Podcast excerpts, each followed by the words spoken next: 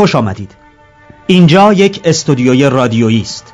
شما اینجا چیزی نخواهید شنید که قبلا نشنیده باشید.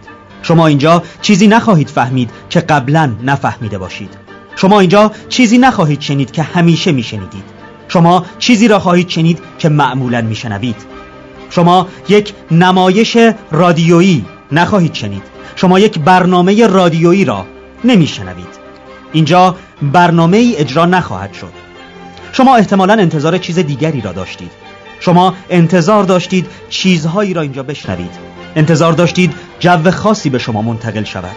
به هر حال شما انتظار چیزی را داشتید. چه بسا انتظار همان چیزی را داشتید که اینجا میشنوید. اما حتی در این صورت هم شما انتظار چیز دیگری را داشتید. شما صرفا شنونده ما نیستید. شما صرفا شبکه رادیوی خاصی را انتخاب نکرده اید شما فعلا اختیار افکار خود را دارید. شما حرفهای ما را میشنوید. اینجا دروغی در کار نیست. ما گویندگان رادیو نیستیم. ما بازیگران یک نمایش رادیویی نیستیم. ما خودمان هستیم. اینجا زندگی است. حرفهای ما حرفهای شماست. صدای ما صدای شماست. موضوع ما شمایید. شما ما را گوش نمی کنید شما ما را می شنوید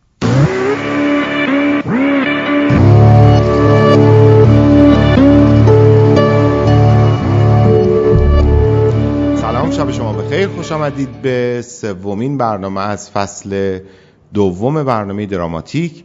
امیدوارم که در دو ساعت پیش رو تقریبا که در کنار هم هستیم و با هم هستیم حرفای خوب بزنیم بحثای خوبی بهتون تقدیم بشه و امیدوارم که ما رو از همراهی خودتون محروم نکنید. تا پایان برنامه با ما همراه باشید. من علی جعفری افتخار دارم که میزبان شما باشم در این برنامه و خواهش می‌کنم که شما هم در کنار ما بمانید.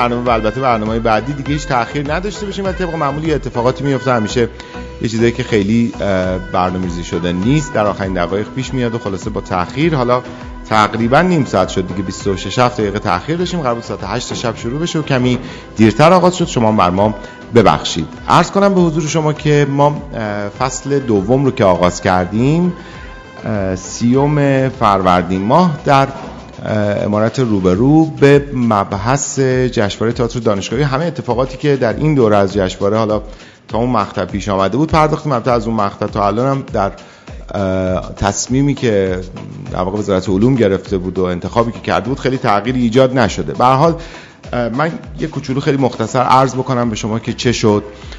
در واپسین روزهای عرض کنم به حضور شما سال 1400 از جانب اداره کل امور فرهنگی وزارت علوم تحقیقات و فناوری حکمی صادر شد برای جناب آقای دکتر رحمت امینی به عنوان دبیر علمی جشنواره تئاتر دانشگاهی. مطابق به صدور این حکم خب بحثای زیادی اتفاق افتاد.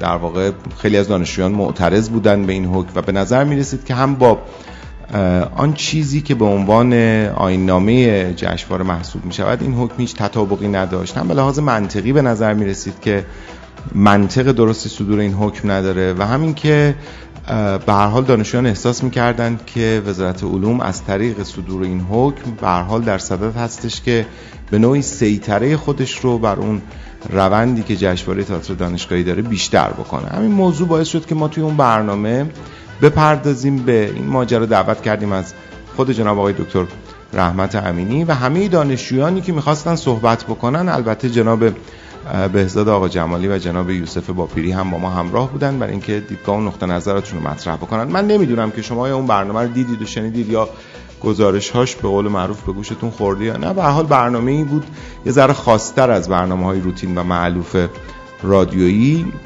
دانشجویان اومدن حضور خیلی گسترده ای داشتن. من فکر می‌کنم توی حیات امارت روبرو یه چیزی نزدیک به 300 نفر از دانشجو بودن و عمده بحث در واقع به صورت در واقع تکرار دو موضع بود. دانشجویان مصر بودند که در اولین گام برای اینکه جشنواره شکل درستی پیدا بکنه باید جناب آقای دکتر رحمت امینی استعفا بدهند و در واقع حکم صادر شده رو نپذیرند و اساسا گفتگو از نظر اونها بعد از این اتفاق می‌تونست شکل بگیره. آقای امینی اما معتقد بود که من اهدافی دارم برای کار خودم و در واقع پذیرش این حکم به معنای این نیستش که به دنبال یک موقعیتی باشم. چون از نظر ایشون خب این موقعیت رو ایشون در شرایط دیگری حالا به تعبیر خودشون بالاتر و بهتر داشتن و می‌گفتن که من با نیت و با هدف بهبود آمدم و می‌خوام یک سازوکاری رو طراحی بکنم برای اینکه جشنواره از این شکلی که خیلی انتقادات زیادی بهش وارد هستش خارج بشه و شکل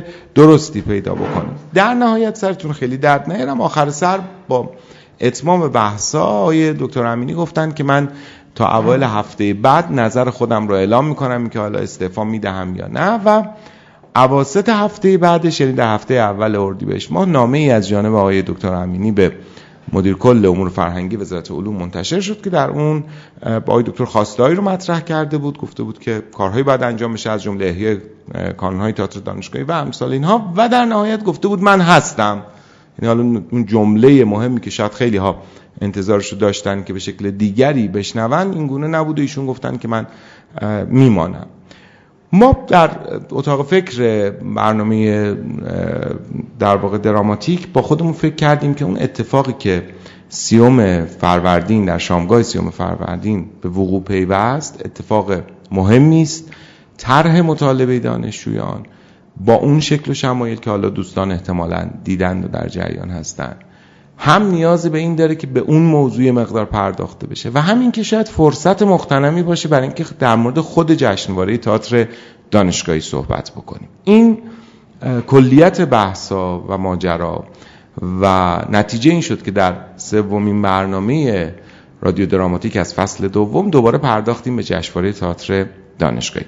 خیلی سرتون درد نیارم. این برنامه در عرض کنم به حضور شما که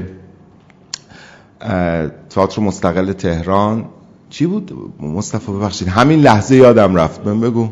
نه درستشو بگو. خانه مستقل تهران با حمایت و همراهی خانه مستقل تهران مصطفی کوشکی عزیز داره به شما تقدیم میشه. امیدوارم از این به بعد این همراهی و این حمایتی که در واقع تئاتر مستقل داره از این برنامه می‌کنه بیشتر بشه در کنار هم بیشتر باشیم اینجا در واقع مکان جدید خانه مستقل تهران هستش در خیابان خردمند و یه جای فوق العاده خیلی جای خوبیه. اینو از خودم گفتم مثلا ربطی به برنامه نداشتش. اما بریم سراغ معرفی مهمانان و مباحث. خیلی وقتتون گرفتم. این نکته کوچیکم بگم. دوستانی که live برنامه رو نمی‌تونن الان ببینن یا به هر دلیلی امکانشون ندارن بعدتر پادکست برنامه در اختیارشون خواهد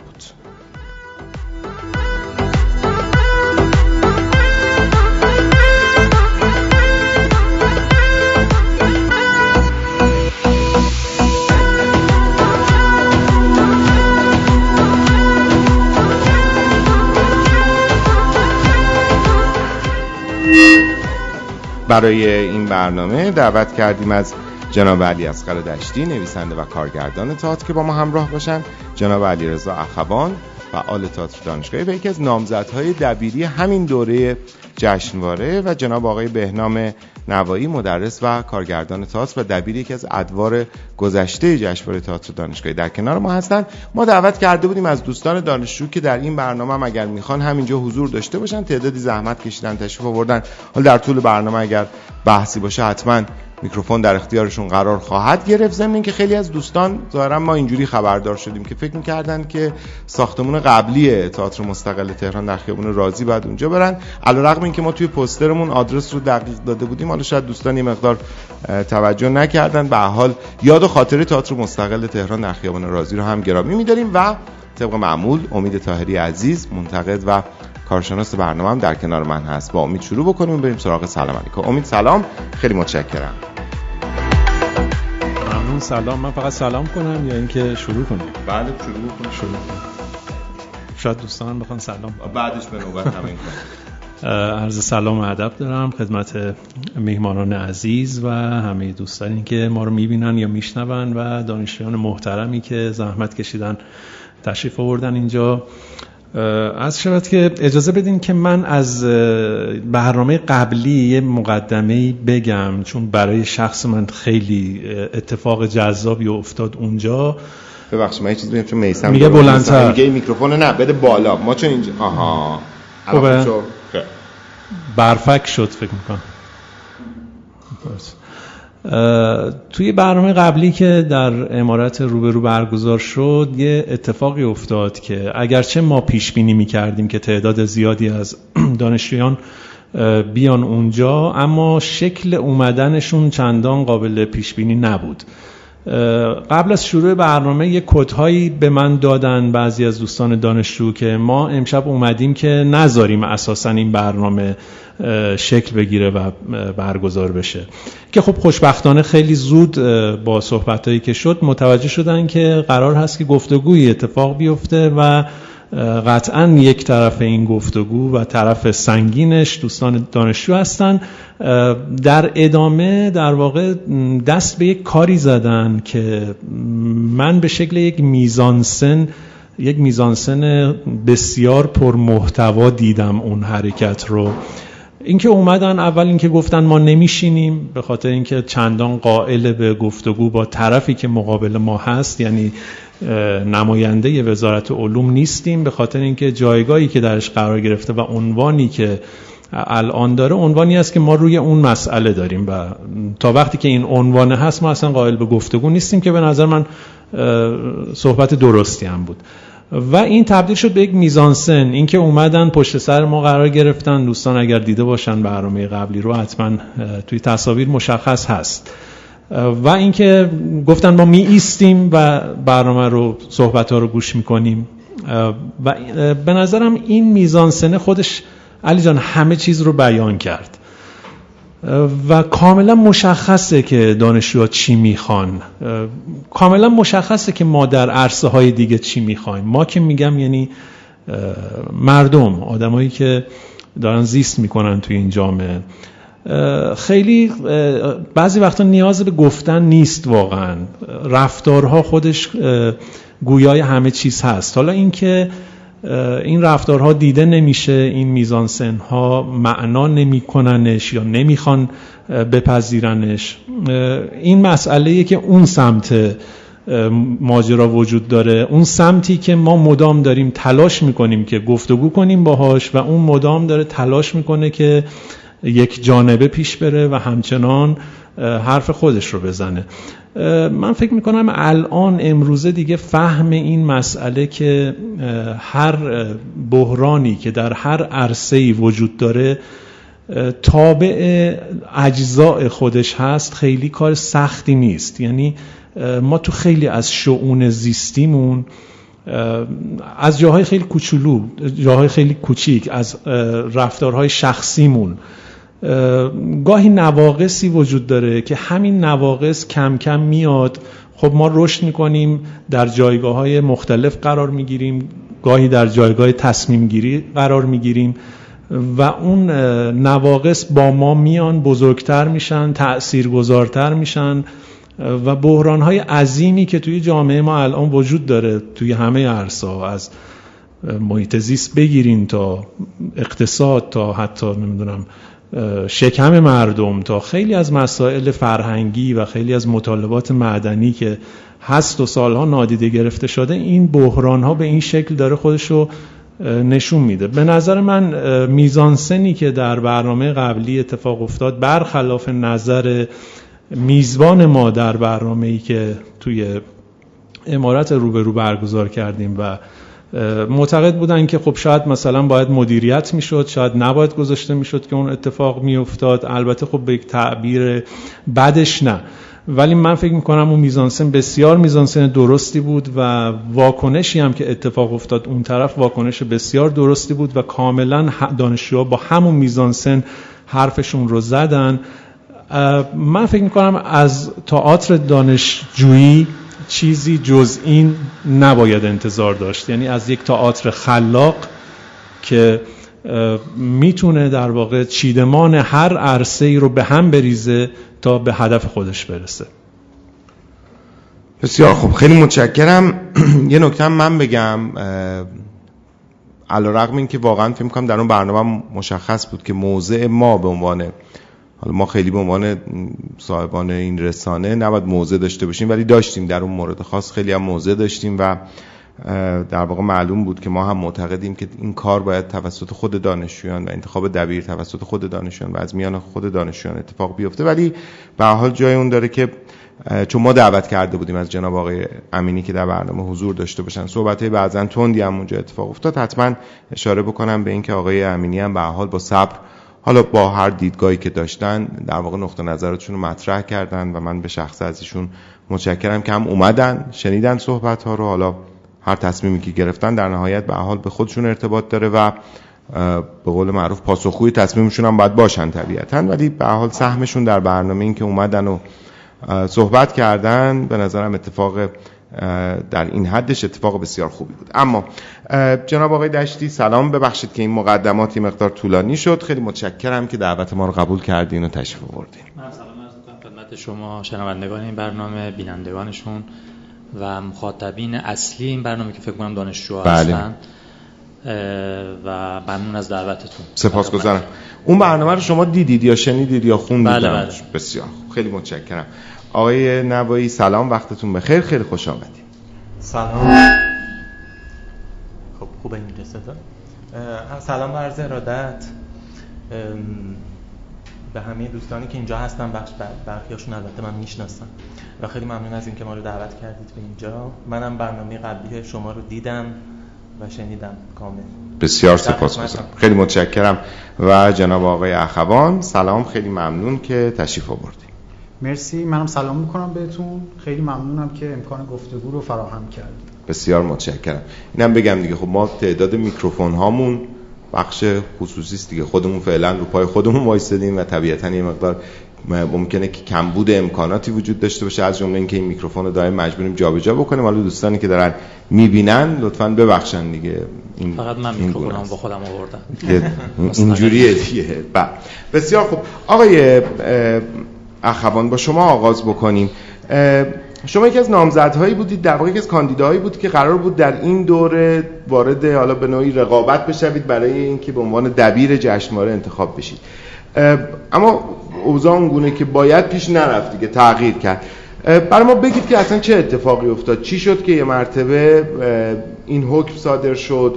آقای امینی دائم اعلام می‌کنن که این اصلا دختی به مسئله انتخاب دبیر دانشجو ندارد. این دبیر علمی اصلا یک ساحت دیگه ای داره قراره یک کار دیگه ای بکنه. ولی به نظر می‌رسه که حالا اون شب این بحث شد دیگه. این تداخله خیلی پررنگ و اتفاقا پرمعنام هست. بگید چی شد که کار به اینجا رسید؟ اینکه من بگم چی شد که کار به اینجا رسید یه ذره محلی از اعراب نداره چون وزارت علوم این جریان رو شروع کرده و ای کاش که نماینده ای از وزارت علوم اینجا بود و من می‌تونم فقط مستنداتی که گذشته رو بگم اون چیزی که ما امروز به عنوان دانشجوها فکر می‌کنیم و حداقل من اینجوری فکر می‌کنم و اون چیزی که بر من گذشته. مرورش هم فکر می‌کنم اگر بخوایم به این برسیم که مجددا جلسه تبدیل بشه.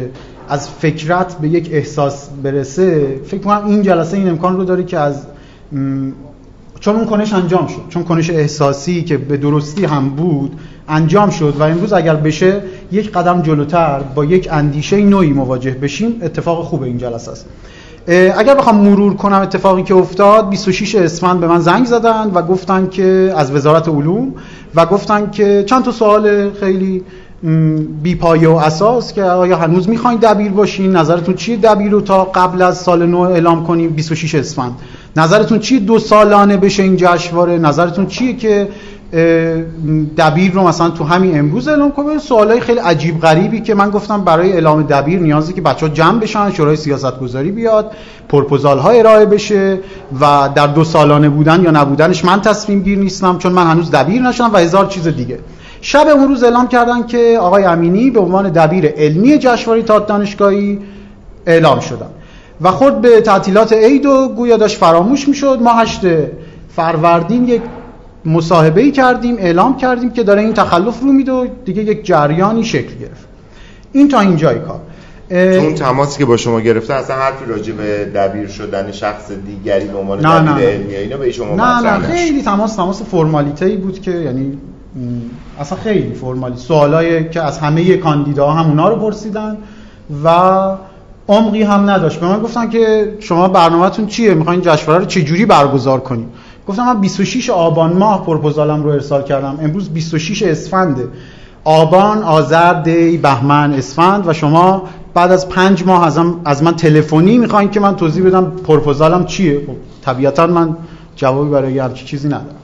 این چیزی بود که توی تماس تلفنی شد. بعدش هم که خورد به این جریانات و دیگه به وضوح اعلام شده موضع اکثریت دانشجوها چیه. و حالا اگر بخوان اقدام می‌کنن اگر بخوان صدایی بشنون امروز جریان جریان مشخصیه. من فکر می‌کنم خودمون رو روی این تیکه بند نکنیم و به پوسته بعدی بریم. یعنی به این نپردازیم. حرفا در جلسه امارت روبرو به وضوح به قول آقای امید با میزانسن بیان شده و تکرارش هم برای دانشجوها حداقل درش فکرتی نیست. چون همه می‌دونن اوضاع چیه. به نظرم بپردازیم به اینکه خب این سوال منم اما جواب بدید قبل از اینکه از این محله عبور بکنیم. بعد از اون برنامه ما در امارت روبرو شما جلساتی رو در دانشگاه برگزار کردین. این یعنی بله. دانشجو خودشون دوباره جمع شدن و احتمالاً باید یه خروجی داشته باشه اون جلسات. خروجی اون جلسات چی بوده؟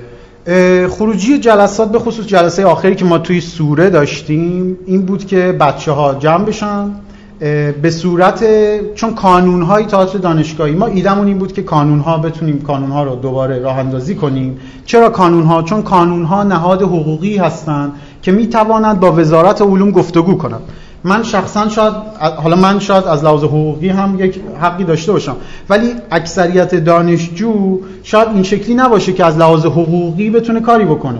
پس در نیازی که کانون ها راه اندازی بشه نماینده بچه ها بیاد جلو و نامه ای در یک در یک همفکری گروهی به چیزهایی که می‌خوایم به دست بیاریم به چیزهایی که دنبالشیم و فکر می‌کنیم باید انجام بشه. یک نامه ای بنویسیم خطاب به وزارت علوم و ایدمون رو بگیم و منتظر بشیم ببینیم وزارت علوم ریاکشنش چیه. آیا له ماست یا علیه ماست؟ یعنی ما بدونیم که خب یعنی از این فضا خارج بشه ما با وزارت علوم گفتگو کنیم. بدونیم که آیا همسو هستند با ما یا خیر؟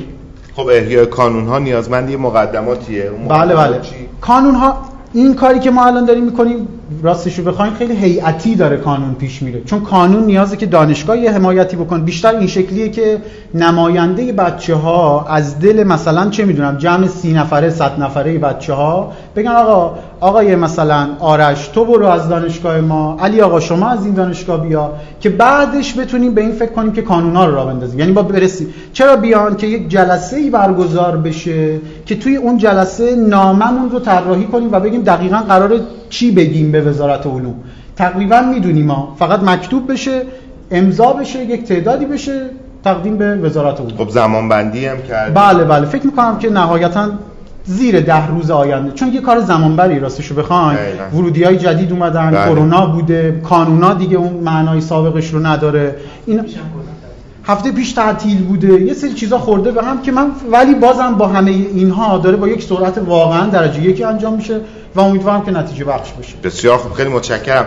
آقای دشتی از الان دو تا فرض در واقع وجود داره دیگه. یعنی دو سناریو به قول فرنگی ها می شود پیش بینی کرد. یه سناریو اینه که اداره کل امور فرهنگی وزارت علوم وقعی به این در واقع تلاش ها ننه کار خودش رو انجام بده بگه آقا من برنامه خودم رو دارم پیش می‌برم و با همون شکلی که از اول برنامه‌مو داشتم اون رو اجرا می‌کنم. یا اینکه در نهایت یه مقداری سعی بکنه که مثلا یه حد تعادلی حالا به قول معروف یه آوانسی بده برای اینکه امتیازی بگیره. این یه سناریو که الان میذارمش کنار. فرض خوشبینانه یا سناریو خوشبینانمون اینه که وزارت علوم آنچه که به عنوان مطالبه جمعی دانشجوها در این دوره هستش رو بپذیره اون حکم ملغا بشه و بگه که خب حالا خودتون در واقع اقدام بکنین و حداقل اینکه این دوره هم مثل ادوار گذشته به یه طریقی حالا با همون شکل ارائه پروپوزال ها و بررسی اونها اونو دبیر انتخاب بشه. من می‌خوام اصلا این فرض رو در نظر بگیریم. آیا این اتمام ماجراست به نظر شما؟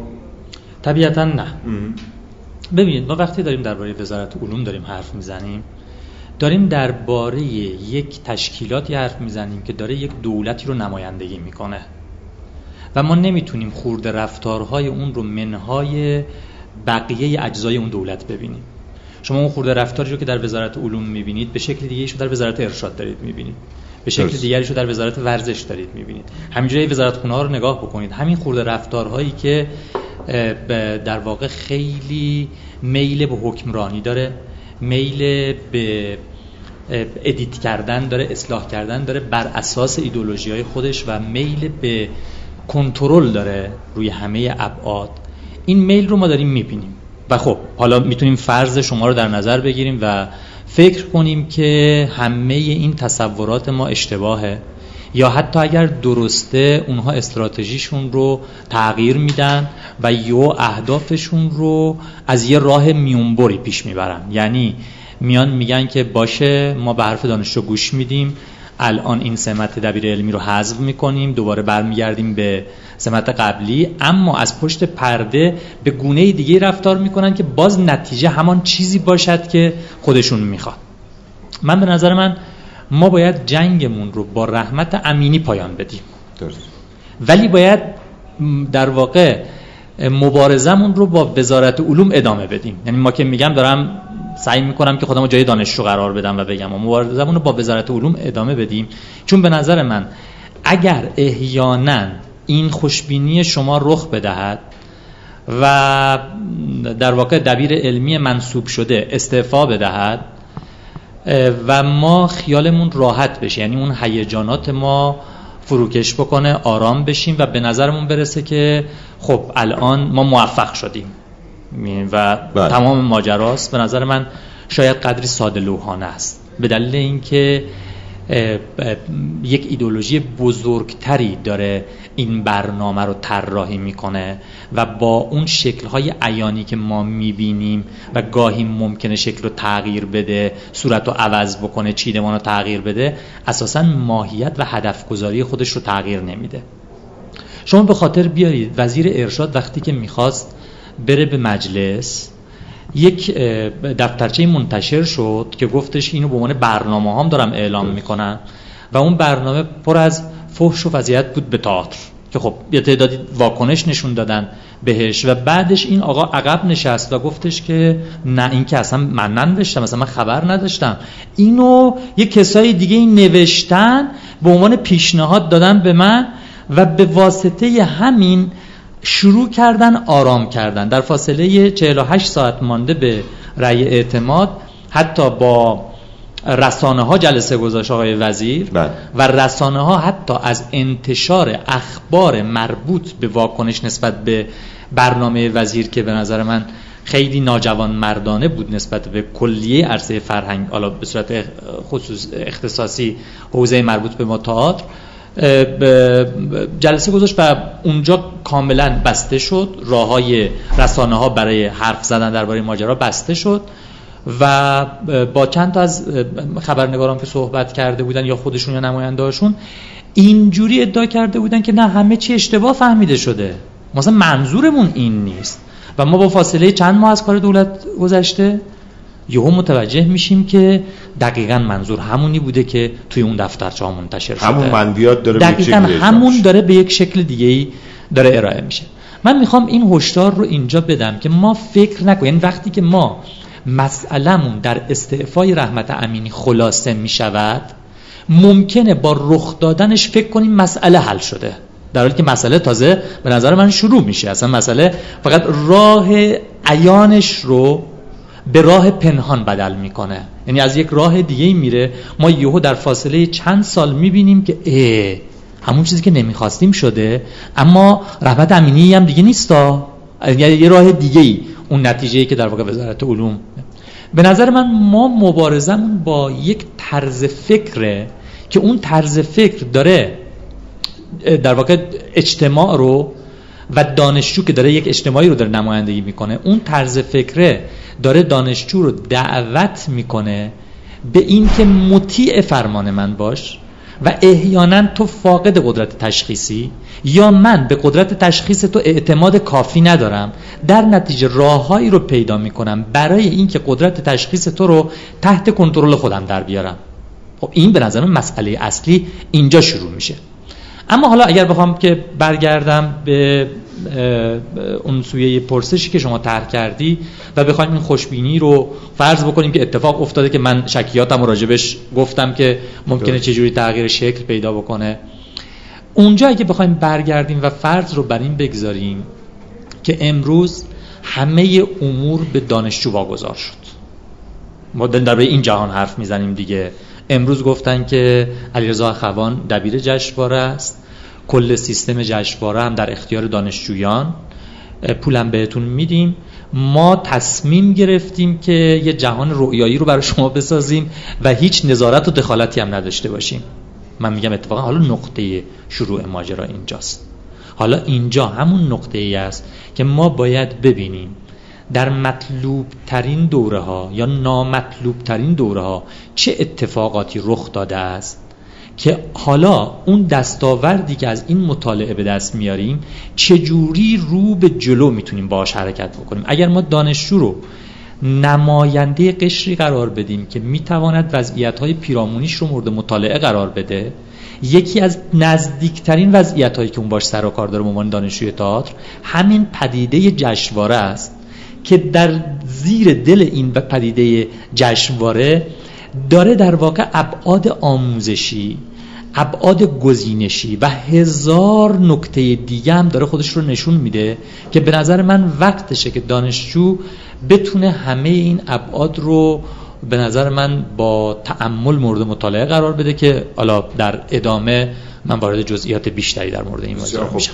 امید تا اینجا نکته هستش که بهش اشاره بکنی؟ ببین فقط در ادامه صحبتی که آقای دشتی کرد من فکر می‌کنم که یک آگاهی در این نسل از دانشجوها وجود داره خوشبختانه که نسل ما البته بنا به دلایلی این فرصت و این تجربه رو نداشت که با این آگاهی محیطش رو مورد بررسی قرار بده. از کجا داره میاد؟ از اونجایی که جز رو به مسابه کل می‌بینه. ببینید ما خیلی گول خوردیم. نسل ما خیلی گول خورد سر این داستان. خیلی وقتا آدم های اومدن گفتن که شما مثلا با این مشکل دارین. من ولی اومدم که جور دیگه ای این رو براتون بسازم خب؟ ولی در نهایت می‌دیدی که نه. در اون سیستم که قرار می‌گیره این کله یک پارچه است و هیچ تفاوتی در اصل ماجرا نمی‌کنه. من می‌خوام بگم که بعد از اون جلسه ای که ما داشتیم آقای رحمت امینی که دوست عزیز ما هست همکارمون هست و بسیار انسان محترمی هست در صفحه شخصی خودش یک مطلبی رو نوشت که کامنت های اون مطلب برای من خیلی جالب بود. خیلی از دوستان اومدن کلی افسوس خوردن براش و کلی در واقع دلسوزی کردن که تو تک و تنها اونجا مواجه شدی با یک قوم یزیدی که اومدن اونجوری باید برخورد کردن اون حرفا رو زدن اینا قدر تو رو نمی‌دونن. خلاصه یک دلسوزی های از این دست که خب برای من خیلی عجیب بود. یعنی اینکه مطلقا در واقع اون کسایی که این کامنت ها رو گذاشتن مطلقا متوجه این نبودن که چه اتفاقی در اون جلسه افتاد و دانشجو چطوری داره نگاه می‌کنه به مسئله. ببین دانشجو آقای رحمت امینی رو نمی‌بینه. دانشجو اتفاقا اون آگاهی که من میگم اینجاست که داره وزارت علوم رو می‌بینه و این درسته. یعنی وقتی من میپذیرم که یک پستی رو که از بالا از وزارت خونه به من داده شده میپذیرم این پست رو باید پای اینم بیستم که من دیگه نماینده اونم. نمایندم که اصلا یعنی کلیت اونم. همون کل یک پارچه است. من, من فکر می‌کنم اساسا ما در جامعهمون اگر به این آگاهی برسیم که هر جزئی نماینده کلش هست و ما خیلی از اجزا نمی‌تونیم توقع داشته باشیم که اون کل رو به نفع خواسته ها و مطالبات ما دگرگون بکنن به نظر من این آگاهی هست که باعث میشه که مجدد در دام این در واقع مسائل گرفتار نشیم. خیلی متشکرم. ما داریم صحبت می‌کنیم راجع به جشنواره تئاتر دانشگاهی. لطفا شما هم با ما همچنان همراه بمانید.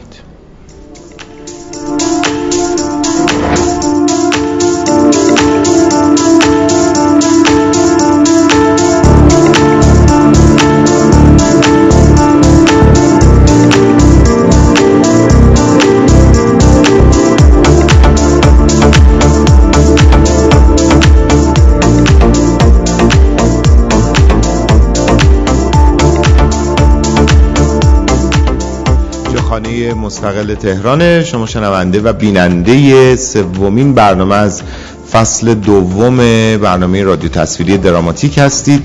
این برنامه هم اختصاص داره به جشنواره تئاتر دانشگاهی.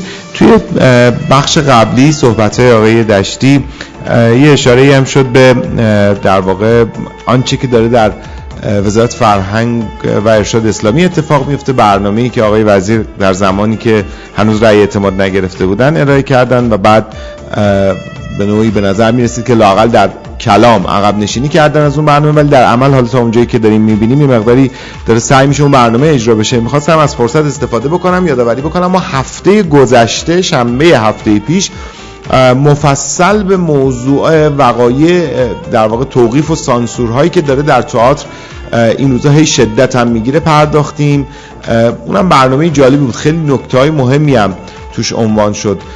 فایل کامل برنامه هم روی پیج اینستاگرام ایران دراماتیک هستش. اگر که نگاهی بهش بندازید به نظرم خیلی نکته های خوبی توش هست. و اینم بگم ما بی صبرانه منتظریم همچنان که اداره کل هنری نمایشی بالاخره واکنش نشون بده بیا توضیح بده. در واقع تو همون برنامه هم عرض کردم ما دعوت کردیم از مدیر کل محترم هر کدوم از دوستانی که از اداره کل واقعا می‌خوان بیان صحبت بکنن راجع به این اتفاقات از آقای فخر موسوی به عنوان دبیر شورای ارزشیابی نظارت و هر کدوم دوستان خلاصه با یک بهانه‌ای به تعبیر ترجیح دادن که نیان. اما ما باز داریم تاکید می‌کنیم که دوست داریم منتظریم که پاسخ بشنویم. برای اینکه نگرانی تقریبا همه دوستانی که در حوزه تات کار می‌کنن. مبهم ماندن فضا و تشدید فشارها هیچ نتیجه ای جز تباهی در واقع به سراحت اگر بخوایم بگیم نخواهد داشت. هر هرچی زودتر این فضا روشن بشه به نظرم بهتره. از بحث دور نشیم. آقای نوایی شما سابقه دبیری همین جشنواره جشنواره تئاتر دانشگاهی در کارنامه خودتون دارید. جشنواره تئاتر دانشگاهی هم یکی از جشنوارهایی که این جمله خیلی در موردش گفته میشه که فراز و فرود خیلی داشته. یعنی در ادواری آنچه که در جشنواره اتفاق افتاده در یادها برای همیشه به نیکی باقی مونده و در بعضی از ادوار اصلا با خودمون فکر کردیم که چرا این دوره جشنواره تئاتر دانشگاهی اصلا برگزار شده؟ هدف از برگزاری چی بوده؟ در مورد دوره خودتون دوره‌ای که دبیر بودید یه مقدار توضیح بدید و می‌خوام یه جورایی برسونمش به آنچه که داره الان اتفاق میفته بسیار خوب. متشکرم اولا از صحبت هایی که اینجا شد. من با صحبت های اسخر دشتی عزیز خیلی زیاد همراه بودم. اونجایی که می‌دونید که صحبت کردن تو این وضعیتی که به اجتماعی داریم توش به سر می‌بریم خیلی سخته. برای اینکه احساس می‌کنید که زاویه هاتون رو مواضعتون رو مدام باید روشن کنید با خیلی از چیزهای مختلفی مثل وضعیت اجتماعی سیاسی اقتصادی که سر یه مقدار لطفا به میکروفون ما نزدیک بشید یا میکروفون رو به خودتون نزدیک بکنید. من اینکه صداتون کامل ببخشید این بله امکانات ماست خوب الان. بله بفرمایید. آره. نکته من اینه که اون جایی با آقای دشتی همراه هستم که و یا با اون برنامه قبلی شما که شمس و در حقیقت بابک احمدی هم اونجا بودن. بله. ببینید درک این نکته که دولت تا اندازه زیادی از جامعه حراس داره. و این به شدت مشهوده تو این که شما می‌بینید که چگونه با مجمع کانون ها مشکل داره. چطوری با دانشجوها و جماعت دانشجویی یا هر گونه حرکت های جمعی دانشجویی مشکل داره و این مشخصا محصول این ترس و باهمه می‌دونید پیامد این ترس و باهمه چیه؟ کنترل بیشتره. بنابراین این ابزارهای کنترلی دولت از سال 88 به این بر مدام بیشتر شد. مدام و مدام شما می‌دیدید که به نحوی از آنها مدام داره جشنواره تا دانشگاهی با عناوین مختلفی مثلا فرض کنید که دوره رئیس پیشنهاد می‌شد یه دوره شورای سیاست گذاری خاصی پیشنهاد می‌شد. بنابراین این جریان های اخیر هم که خودتون در جریانش هستین. بنابراین اینا همشون به خاطر اینه که کنترل شکل بگیره. اما برای من من امروز اومدم اینجا تا پیووی خودم رو یعنی قرار میدم زاویه دیدم در واقع با توجه به تجربه ای هم که دو دوره تو جشنواره بودم یه دوره مدیر بیدن ملل بودم تو دوره 18 هم و معاون بخش صحنه و اینها یه دوره هم دبیرش بودم. در واقع پیووی مینه و می‌خوام به شما بگم که در واقع پرسش اگر این باشه که چه چیزی این جشنواره رو داره متمایز می‌کنه؟ چرا اینقدر این جشنواره مهمه برای هممون؟ و اگر دنبال این باشیم برای من چیزی نیست. این جشنواره جز امکانهای مقاومتی که گاهی در برابر این کنترل و سلطه داره از خودش نشون میده این جشنواره. شاید برای بعضی عجیب باشه که منظور من نیست اینجا مقاومت لزوما این فضای خیلی واکنش های خیلی حاد حاد و اکتیویستی که این روزها داریم می‌بینیم که با وضعیت حاد واکنش حاد رو هم برمیانگیزه. ولی منظور من از اینجا از مقاومت تو کانتکست جشنواره یا فستیوال چیه؟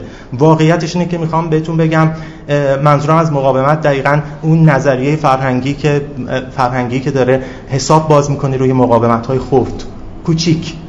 کردارهای خیلی عادی که در جایگاه های فردی شما قرار می‌گیرید مثل دبیر جشنواره مثل دانشجو مثل مدرس مثل یه ژورنالیستی که دارید درباره جشنواره می نویسید و اون جاییه که سوال که شما چطوری دارید این مقاومت رو انجام می‌دید. و من اگر بخوام این چیزهای یا امور به ظاهر پیش پا افتاده ای که ما در جایگاه های فردی باش مواجه هستیم رو به شما بخوام در واقع مستاقی با تجربه اون تجربه ای که داشتم به شما بگم در سه حوزه می‌تونم دسته بندیش کنم و بهتون بگم که در واقع انگار که کیس استادیم هم از اواخر دوره 16 همه فستیوال دانشگاهی تا اون اوایل بیستم.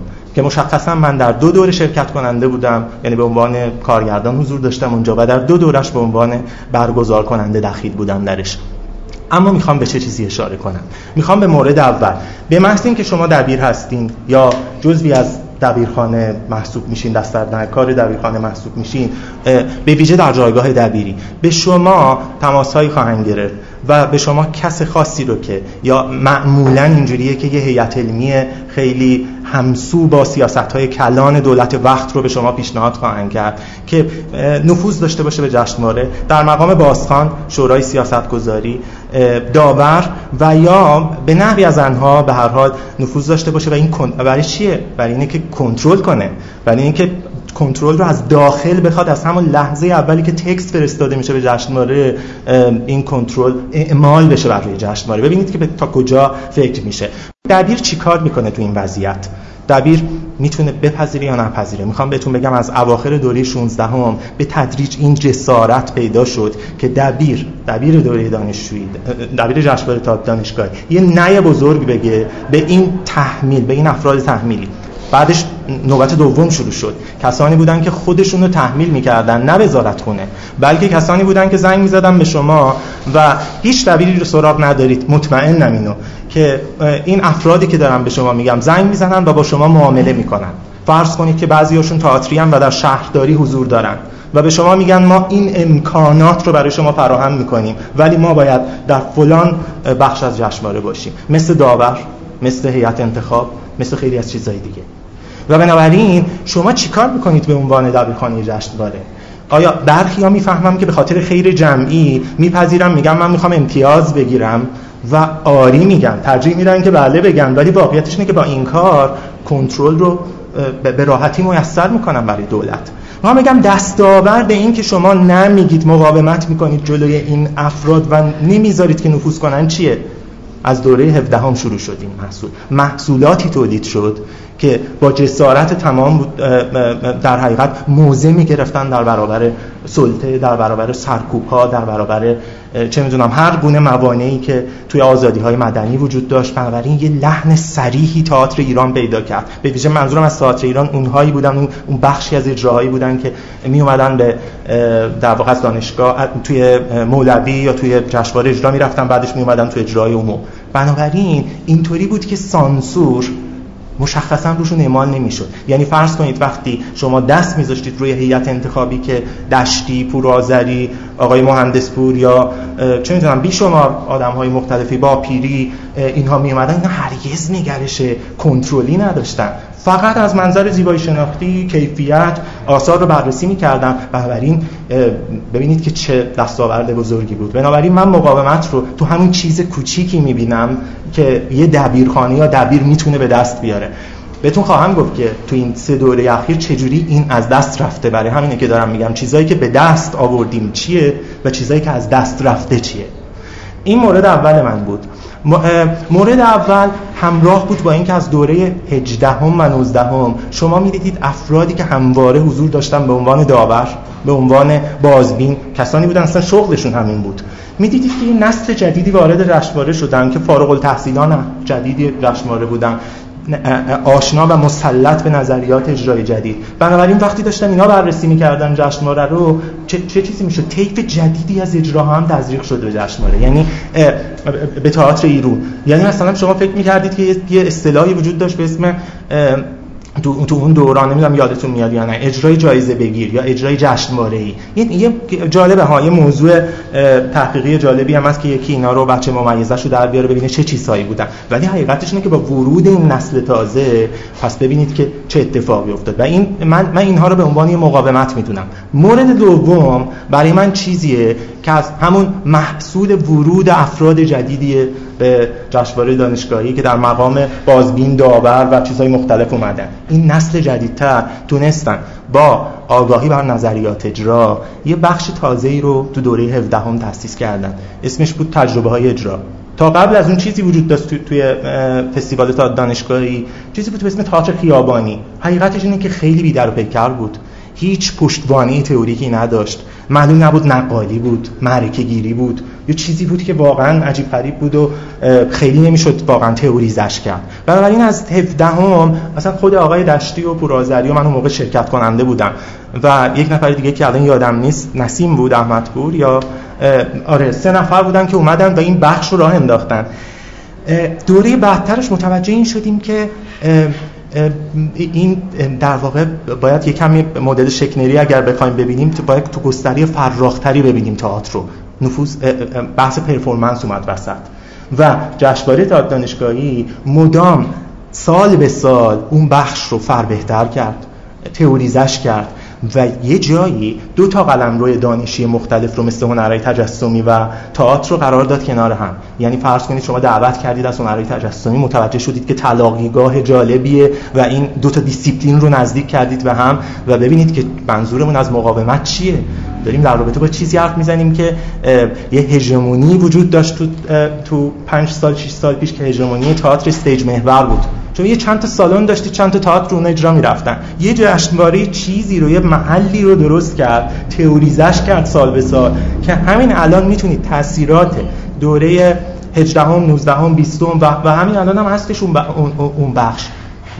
نمی‌دونم می‌بینید یا نه تعقیب می‌کنید یا نه. اگر دقت کنید جشنواره تجربه الان در واقع وارث همون تجربه های اجراست. داره به شکل خیلی جدی اون مسیر performance و, رویکرد performative رو داره ادامه میده. و یا اگر دقت کنید این بخش off stage ی که توی فجر هست. اگر حتی کسانی بخوان تو جشنواره فجر شرکت کنن احتمالا فقط میل دارن یا سوق دارن که برن تو اون بخش. همینطور که جوون ها اگر دقت کنید می‌بینید که دارن میرن به اون بخش. میلشون بیشتر به اون وره. مورد سوم خیلی خلاصه ببخشید دارم مطرح می‌کنم. مورد سوم رو من توی یه چیزی که شاید خیلی تعجب کنید. تو بخش بین الملل می‌بینم. همواره بخش بین الملل تو جشنواره تا دانشگاهی. خیلی بخشی نبود که مهم باشه.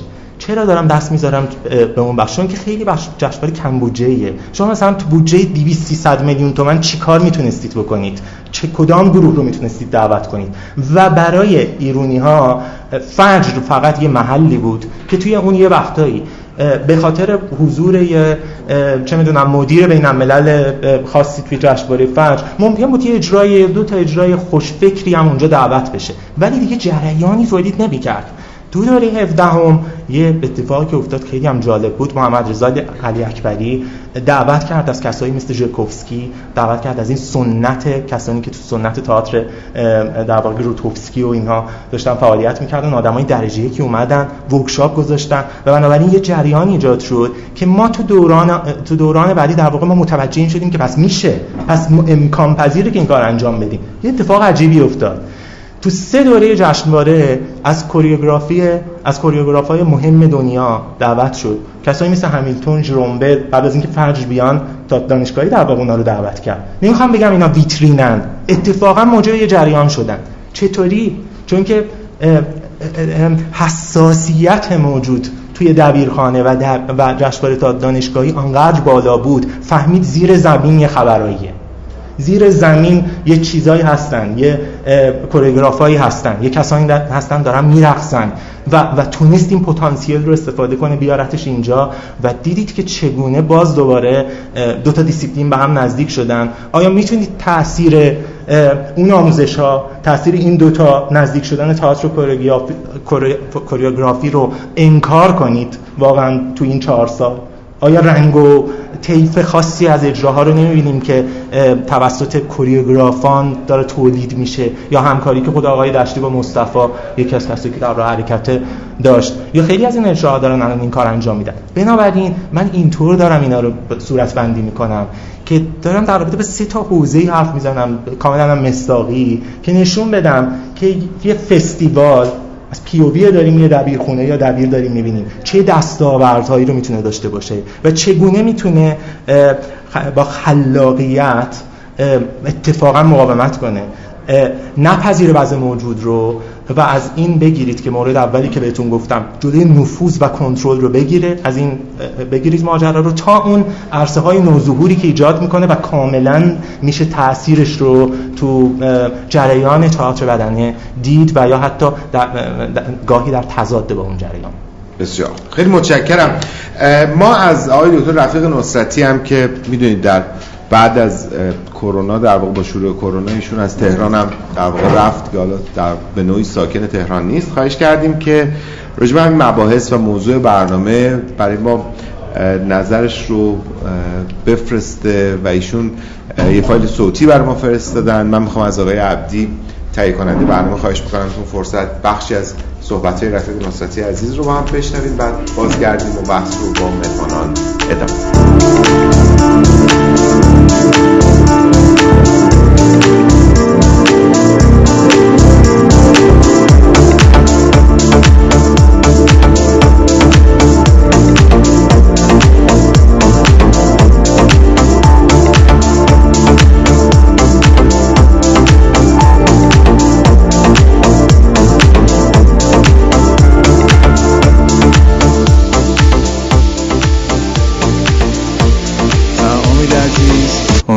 خوب باشی و سلام خدمت سایر دوستانی که حضور دارن هم از دانشجوها همکارا و همه کسانی که علاقمند تئاتر دانشجویان تا اونجایی که مطمئنم از غیر دشتی عزیزم آقای نوایی و بهنام جان و رضا اخوان عزیز. و خدمت خودت و علی جعفری نازنین هم سلام عرض می‌کنم.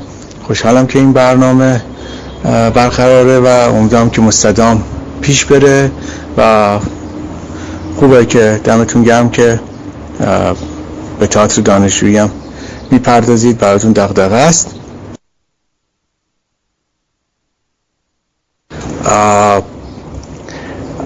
لطف کردی و به من گفتی که درباره این برنامه اگر حرفی دارم یه چند دقیقه ویس خدمتتون بفرستم. خیلی سریع چیزی که به ذهنم می‌رسه و ایده تا این زمین چیزهایی که تو ذهنم هست رو مطرح می‌کنم. امیدوارم که وقتی برنامه رو نگیرم. خیلی واقعیتش اینه که داشتم فکر می‌کردم تا همین اوایل دهه هشتاد که من یکم جدی وارد فضای تئاتری شدم و اینها قشنگ یادم توی گفتمان تئاتری اصطلاحی رایج بود به اسم تئاتر دانشجویی کار دانشجویی که اساسا کار دانشجویی که وقتی می‌گفتن اون زمان به معنی کاری بود که توی همه جزئیات ایش خیلی سردستی عمل کرده سر همبندی کرده و احتمالا شلخته است. اکسسوار آنچنانی نداره خیلی شلخته اجرا رفته و همه اینها. خوشبختانه امروز این اصطلاح برچیده شده و کسی خیلی جرأت نمی‌کنه از این اصطلاح دوباره استفاده کنه. تو فضای حرفه‌ای تئاتر به اون معنای تئاتر حرفه‌ای که میگم به اون معنای تئاتر به قول معروف فاقد ایده سرگرمی ساز شاید. هنوز این اصطلاح شاید به کار بره ولی خیلی وقت از فضای جدی تئاتر دور شده و کسی معمولا به کار نمی‌بره. اما واقعیتش اینه که شاید همچنان این سوال وجود داره که تئاتر دانشجویی چیه؟ من الان خیلی دنبال تعریف آکادمیک نیستم. کی چی گفت یا تاریخ یا چیزی از این دست که اصلا وقتش هم نیست و فکر کنم هدف برنامه هم این نیست. به شخص خودم اگر از من بپرسی ساده ترین جوابی که بدم میگم که تئاتر دانشجویی نه ژانره در واقع نه نوعیت ژانره نه فرم خاصیه نه ساختمان یا ساختار اجرا یا دراماتیک خاصیه مثلا چنان که می‌گفتیم تراژدی این مثلا پنج مرده یعنی هیچ ساخت مشخصی نداره متعینی نداره. اساسا ژانر مشخصی هم نیست و برخلاف هم اوایل دهه 80 با ویژگی های سلبیش یا منفیش نمی‌تونه نمیشه متعینش کرد. یعنی هر چیزی که شلخته باشه اسمشو بذاریم دانشجویی و اینها. اما پس تئاتر دانشجویی چیه؟ واقعیتش از نظر من تئاتر دانشجویی جور شیوه تولیده همین. یعنی تنها چیزی که تئاتر دانشجویی رو متفاوت از سایر در واقع تایپ های تئاتریه یا گونه های تئاتری می‌کنه شیوه تولید اونه نه چیز دیگه ای چیزی که به شدت ما اونو فراموشش کردیم. متوجهی یعنی اساسا آنچه که تئاتر دانشجویی رو متمایز می‌کنه اون مناسباتی که بر تولید حاکمه. اون ساختار سلسله مراتبی قطعی و به قول معروف پدر سالارانه و هرمی وجود نداره یا نباید بهتر بگیم نباید وجود داشته باشه. اون اینکه ایده شاید مهمترین عنصر زیبایی شناسی زیبایی شناختی اجرای اثر اینکه اساسا درسته که شاید production از نظر مالی production ش support نشه یا بهره آنچنانی از منابع مالی نبره به این دلیل که می‌خواد مستقل باشه. اما با وجود این به خاطر داشتن خلاقیت و توان خلاقانه ای که داره و توان خلاقی که داره اصلا این کمبودها رو چنان جبران می‌کنه و چنان رفع می‌کنه که امکانهای تازه‌ای فراهم می‌کنه برای تئاتر حرفه‌ای حتی.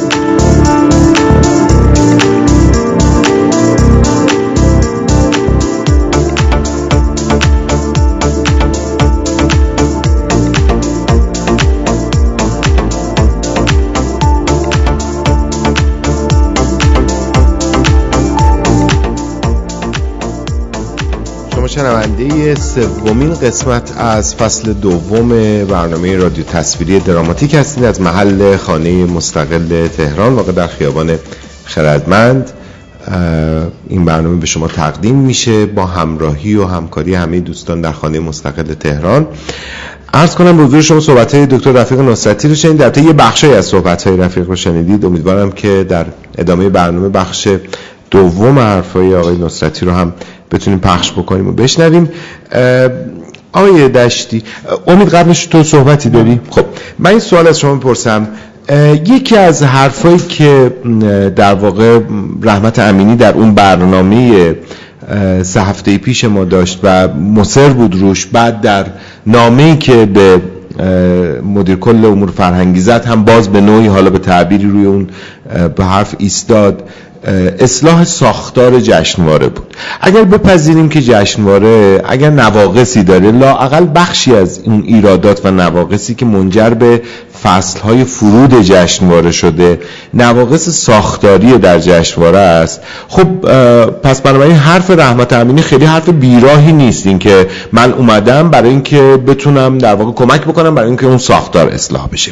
این یه نکته در نظر داشته باشیم می‌خوام در موردش صحبت بکنیم.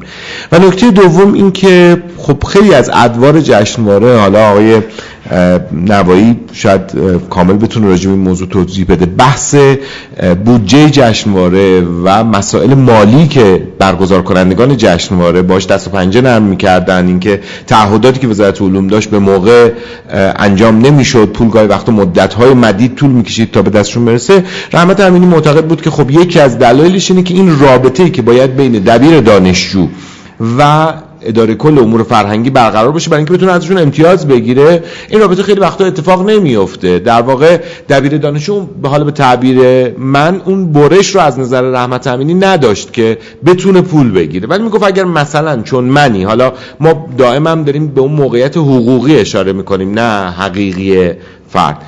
این وسط قرار بگیره که دبیر دانشجو به جای اینکه بره با کسایی صحبت بکنه که هیچ گونه اطلاعاتی نسبت به ماجرا ندارن بیاد با مثلا دبیر علمی که من هستم طرف بشه شاید اینا تسهیل بشه. به نظر می‌رسه گزاره ها در ظاهر گزاره های منطقی و درستی. اما یه اشکالی این وسط وجود داره. می‌دونی همون موقعی که رحمت داشت اینا رو می‌گفت یا توی صفحه شخصی خودش این توضیحات رو مینوشت با خودم فکر می‌کردم که باید حتما اون ایراده هم به این دو گزاره به ظاهر منطقی یک بحث رابطه بین دبیر دانشجو و برگزار کننده جشنواره یعنی اداره کل امور فرهنگی اینجا برقرار میشه و دو اصلاح ساختار. درسته که به نظر جمله صحیحه ولی در باطن این اتفاق اتفاق درستی نیست. تو هم همین نظر رو داری یا اینکه نه فکر می‌کنی که نه اون می‌تونه یه روشی باشه؟ من اصولا وقتی که حرف جامعه حاکمیت و منتقدان با هم یکی میشه یه ذره شک می‌کنن وقتی همشون یهو درباره خواستگاه واحدی حرف می‌زنن. مثلا وقتی که حاکمیت میگه ما می‌خوایم با فقر مبارزه بکنیم منتقد حاکمیت هم میگه با فقر باید مبارزه کرد جامعه هم میگه با فقر باید مبارزه کرد. یعنی احتمالا همه در گفتن یک جمله متحد میشن برای انجام نشدنش. آها. مشترکترین حرفی که داره توی این وادی داره زده میشه احیای کانون هاست. این حرف خیلی واحدیه دیگه. آره. حرفیه که همه شما شما منتقد دارید می‌زنید دانشجو داره می‌زنه نماینده وزارت علوم هم داره می‌زنه. همه داریم همینو داریم میگیم. اما احیانا قرار انجام نشه که همه میگیم.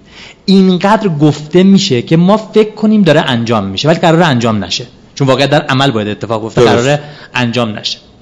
اما من می‌خوام این رو بهانه بکنم و بگم که وقتی ما داریم از کانون ها حرف می‌زنیم داریم درباره چی حرف می‌زنیم؟ بعد چون توی سوی بعدی سخنم می‌خوام در واقع رابطه بین تئاتر دانشجویی و تئاتر حرفه‌ای رو قدری آنالایزش بکنم و دربارش حرف بزنم اینجا مقدمه بدی نیست. به نظر شما ما توی تئاتر حرفه‌ای غیر از بحرانی که اساساً با ساختارهای دولتی داشتیم با چه بخشی از تئاتر دچار بحرانیم و ازش ناراضی هستیم؟ از سنف دچار با سنف دچار بحرانیم. یعنی سنف در طول نزدیک به 20 سال گذشته که به اصطلاح سنفی آره که 20 سال گذشته وجود نداشته آره به شکل گرفته تازه داریم درباره ساختار بعد از انقلاب حرف می‌زنیم. هرگز رضایت ما رو جلب نکرده. عمده دلیلی که رضایت ما رو جلب نکرده احتمالاً حرکت موازی بوده که با عملکرد دولت داشته. یعنی موازی با عملکرد دولت داشته حرکت می‌کرده. در نتیجه ما هیچ وقت راضی نیستیم ازش. همیشه احساس بیپناهی می‌کنیم و فکر می‌کنیم که اون داره کارش رو انجام نمیده. آدمای زیادی هم وارد اون سنفه شدن. با نیات شاید خوبی هم وارد اون سنف شدن ولی عمل کرد و نتیجه رضایت بخش نبوده من اگر که بخوام اینجا در واقع پیوندش بدم با کانون ها می‌تونم بگم بسیاری از آدم هایی که در سن فعالیت کردن و ناکام شدن با نیات خوب فعالیت کردن و ناکام شدن که خود من یکی از اونها هم که فعالیت کردن ناکام بله. شدم عمده دلیلش عدم تربیت آموزش و تمرین فعالیت سنفی بوده که در می‌تونست در سنین پایین تر اتفاق بیفته یا در دوران دانشجویی می‌خواد اتفاق بیفته. به نظر من بزرگترین دستاورد دوران دانشجویی فعالیت سنفیه که حالا ما در حرفه تئاتر داریم به واسطه کانونهای نمایش داریم تعریفش می‌کنیم و اگر قرار ساختاری اصلاح بشه ساختار شکل گرفتن اون تأسیس اون احیای اون و اگر قرار اونها در واقع ساختاری از جشنواره رو اصلاح بکنن اون کانونه که باید اون فعال سنفیه که باید در واقع شروع کنه به اصلاح کردنش. ببینید حالا چه اتفاقی داره میفته؟ داره از اون ور میره. داره آن چیزی که بایستی اصلاح کننده باشه حذف میشه به تدریج؟ آها. دائم درباره احیا شعار داده میشه حرف مشترک همه ماها میشه و بعدش اون وقت ما میگیم یهو مثلا دبیر علمی قراره بیاد ساختار احیا کنه. در حالی که اشکال ساختار فقدان اون کانونه است. یعنی خود فقدانه یک در واقع آرزه ساختاریه که اگر اون آرزه ساختاری برطرف بشه خود به خود سرایت می‌کنه به ساختار جشنواره. ساختار جشنواره هم اصلاح می‌کنه. و به دلیل حالا چیه؟ حالا نکته اینه که ما بلای پدر سالارانه سنف تئاتر رو در کانون ها نخواهیم داشت به دلیل ماهیت دانشجو که در زمان عبور می‌کنه و مرحله بله. دیگری از سن میره. دیگه ما اونجا آقای ایرج راد نداریم که بگه آقا من 20 سال وای میسم ول نمی‌کنم. گرفتی؟ میگه آقا دوره دانشجوی تمام شد باید بری دانشجوی جدید بیاد. دانشجوی جدید اومدن یعنی احترام گذاشتن به حرکت زمان. یعنی زمان داره میره جلو دانشجوی جدید میاد با استاد جدید با نگرش جدید و اون شروع می‌کنه دائم نگرش این سنف رو به روز می‌کنه و اگر این روحیه به روز بودن رو تربیت بکنه با خودش و بیاد تو توی در واقع سنف حرفه‌ای به کارش بگیره اون موقع به نظر من در واقع ما ممکنه که به وضعیت مطلوبتری به لحاظ سنفی برسیم. دانشگاه قراره چه کار بکنه؟ دانشگاه قراره که در هر حرفه متخصص مورد نیاز جامعه رو تربیت کنه و به جامعه بده. درسته؟ اما جشنواره ها چه کار می‌کنن؟ من وقتی میگم جشنواره ها هم جشنواره خارزمی رو میگم هم جشنواره تئاتر دانشجویی رو میگم. جشنواره ها قرار پیشنهادهای تازه ای رو برای اون تخصص ارائه بدن. یعنی جشنواره ها میان برای اینکه جشنواره خارزمی داره نبوغ رو میاره دیگه. میگه در واقع استعدادهای بهتر رو توی هر حوزه مربوط به علومی که خودش داره مطالعه می‌کنه. جشنواره ما هم قراره که جشنواره دانشجویی هم قراره که پیشنهادها یا چهره های ممتازی از بین همه تخصص ارائه بده. وقتی میگم من انتظار ندارم همونطوری که انتظار ندارم توی رشته پزشکی همه آدمایی که رشته پزشکی می‌خونن در نهایت متخصص ویژه یا یک در واقع تئوریسیانی در علم پزشکی بشن یا یک ایده معینی که حامل نوعیت نبوغ باشن. آره. ولی انتظار دارم که بتونی توی درمونگاهی کار بکنه. آه دانشجوی تئاتر من انتظار دارم که وقتی فارغ التحصیل میشه بتونه روی صحنه بره تئاتر بازی کنه. حتی داشتم با آقای نوایی می‌گفتم حتی اشکالی هم نداره که اگه فارغ التحصیل تئاتر شد و بنا به سلیقه یا نوع استعدادش جذب تئاتر آزاد شد. به هر حال داره یه نوعی از بله. اجرا رو ولی اونی که وارد جشنواره میشه من برام نبوغش قابلیتاش و خلاقیتاش اهمیت داره. و فکر می‌کنم اون جشنواره کاری که داره انجام میده داره به من میگه توی محیط دانشگاهی چهره هایی وجود دارن که دارن بیرون از خودشون رو مطالعه می‌کنن به بیرون از خودشون نگاه می‌کنن و یک خلایی رو در بیرون می‌بینن که به واسطه پیشنهادی در تکست در فرم در بر طرز برنحوه برخورد با امر اجرا و حالا مثالایی که بهنام به خوبی زد دارن اینا رو به عنوان پیشنهاد ارائه می‌دهند به بیرون از خودشون و میگن ببینید ما تو دانشگاه نشستیم شما رو بیرون از خودمون مطالعه کردیم و ما به نظر مثل اینا جاش خالیه ما داریم این کارا رو انجام میدیم. خب این داریم برای جهان مطلوبی حرف می‌زنیم که قطراتی از این جهان مطلوب گاهی اتفاق افتاده. من یه طبقه بندی می‌خوام بکنم. دوباره برمیگردم همینجا.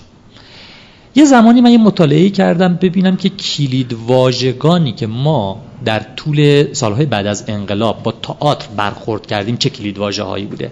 اصولا وقتی داشتیم در روی تئاتر حرف می‌زدیم مهمترین مفهوم یا کانسپتی رو که داشتیم دنبالش می‌کردیم به واسطه یک کلید واژه یا چند کلید واژه مترادف با هم دیگه چه چیزی بوده؟ ما متوجه میشیم که توی سالیان یا دهه های اول انقلاب کلید واژه تعهده. دائم کلید واژه تکرار میشه. به انواع مختلف داره تکرار میشه. و دائما هنرمند چه سینماگر چه فیلمساز موزیسی همه اینا دعوت میشن به اینکه هنر متعهد داشته باشن. تئاتر حرفه‌ای هم طبیعتا داره از همین کلید واژه مجبور میشه که تغذیه بکنه. و وقتی ما برمیگردیم به نام هایی که اول انقلاب دارن تئاتر اجرا می‌کنن می‌بینیم که دائما دارن در واقع این روی این روی کرد که در واقع اون روی کرده داره تعهد رو از زاویه ایدئولوژی معینی تعریف می‌کنه. آها؟ توی دهه شست وقتی که تئاتر حرفه‌ای داره این کار رو انجام میده ما نباید فراموش کنیم که تئاتر دانشجویی علیرضا نادری رو بیرون میده که توی همون زمان نسبت به اون تعهدی که داره تعریف میشه کنش نشون میده. کنش نشون میده به اندازه ای که منجر به اون حادثه در تالار مولوی حادثه تاریخی و اون پرفورمنس تاریخی در تالار مولوی میشه. ما میایم جلوتر.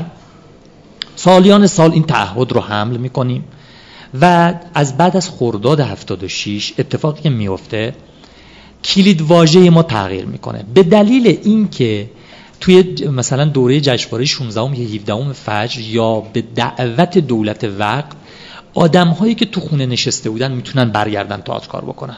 می‌دونه حمید سمندریان برمیگرده تئاتر کار می‌کنه. معین اسکوئی برمیگرده تئاتر کار می‌کنه. حتی آقای ناظرزاده به عنوان مثلا معلم دانشگاه برمیگرده تئاتر کار می‌کنه. حمید سمندریان میاد تئاتر کار می‌کنه. علی رفیعی میاد خیلی هایی که خونه نشسته بودن میان تئاتر کار می‌کنن. و در حالی که اونا دارن کار می‌کنن یه نسل پشت اونا میاد که دارای کیفیته اون وقت ما از قلم رو اسامی گنده خلاص میشیم. کیفیت میشه کلید واژه ما. میگیم کی کیفیت داره؟ محمد یعقوبی کیفیت داره حسین کیانی کیفیت. ما میریم سراغ کیفیت.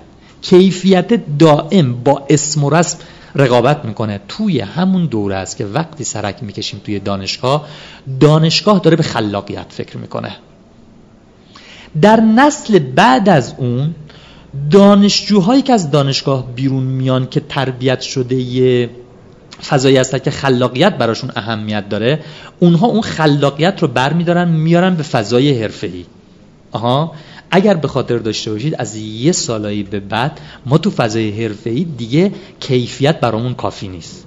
این که تو تئاتر خوب کار می‌کنی برامون کافی نیست. این که خلاقیت تو چقدره اون برامون ارزش میشه. تا مدتی می‌بینیم که چهره های خوب تئاتر حرفه‌ای ما روی در واقع کلیدواژه خلاقیت دارن عمل می‌کنن. جشنواره دانشجویی هم توی کلیدواژه خلاقیت داره عمل می‌کنه. اما از دوران آقای احمدی نژاد از اونجایی که یهو رابطه ما با دولت دچار دگرگونی میشه اونجایی که یهو ایدئولوژی دوباره برمیگرده قالب میشه و سعی می‌کنه مثلا در ساختار مرکز هنر نمایشی به جای قرارداد تیپ شورای حمایت بذاره و بگه من میگم از چه چیزی حمایت می‌کنم از چه چیزی حمایت نمی‌کنم؟ اون موقع ما آروم آروم هنرمند حرفه‌ای فکر می‌کنه باید بره رو پای خودش بیسته. بایستی در واقع آن چیزی رو که تا پیش از این از دولت می‌خواست از تماشاگر باید بخواد و این وسوسه آروم آروم کلیدواژه ما رو تغییر میده و کلیدواژه ما رو می‌کنه اقتصاد. خب اقتصاد با همه ابعادی که توش وجود داره. اقتصاد وقتی داریم حرف می‌زنیم داریم درباره سرمایه حرف می‌زنیم درباره چهره حرف می‌زنیم درباره ویترین حرف می‌زنیم درباره بیلبورد حرف درباره هزار تا چیزی که داره در واقع انشعاباتی از اقتصادی داریم حرف می‌زنیم. من به نظر من تئاتر دانشجویی الان در وضعیتی قرار داره که وقتی دانشجو تو دانشگاه داره کار می‌کنه کلید واژش با کلید واژه بیرون تفاوتی نداره. اگر یه روزی من از توی در واقع کلید واژه تئاتر دانشجویی تئاتر حرفه‌ای رو دارم می‌بینم که خلاقیته امروز از کلید واژه اقتصاد و گیشه که از مال بیرونه. بیرونه من این رو دارم می‌بینم و حالا می‌تونیم در ادامه درباره اینکه این همنشینی این حرکت موازی که داره تو ذهن دانشجو حرکت می‌کنه چه خسارت هایی رو در آینده خواهد زد بیشتر حرف بزنیم. این نکته که من دارم میگم در واقع نفی کننده خلاقیت ها ایده های جالب فعالیت های دانشجوها نیست. به شدت وجود داره. من در واقع تو دانشگاه شاهدش هستم و دارم می‌بینم. اما در عین حال خطر بزرگی داره تهدیدش می‌کنه که اگر فرصت شد من یکم دقیقتر با ذکر مثال می‌تونم در ادامه حرف بزنم که چه خطری داره تئاتر دانشجویی رو تهدید خیلی متشکرم. امید طاهری. همین در آره خیلی نکته دقیق و درستی رو اسخر اشاره کرد بهش و توضیح داد و به نظرم می‌رسه واقعا این نیاز به یک آسیب شناسی خیلی گسترده ای داره. به این دلیل که ببین من فکر می‌کنم که تئاتر دانشجویی تئاتر اقلیت هست و اگر تلاش بکنه که اکثریت بشه دیگه ماهیت خودش رو از دست داده.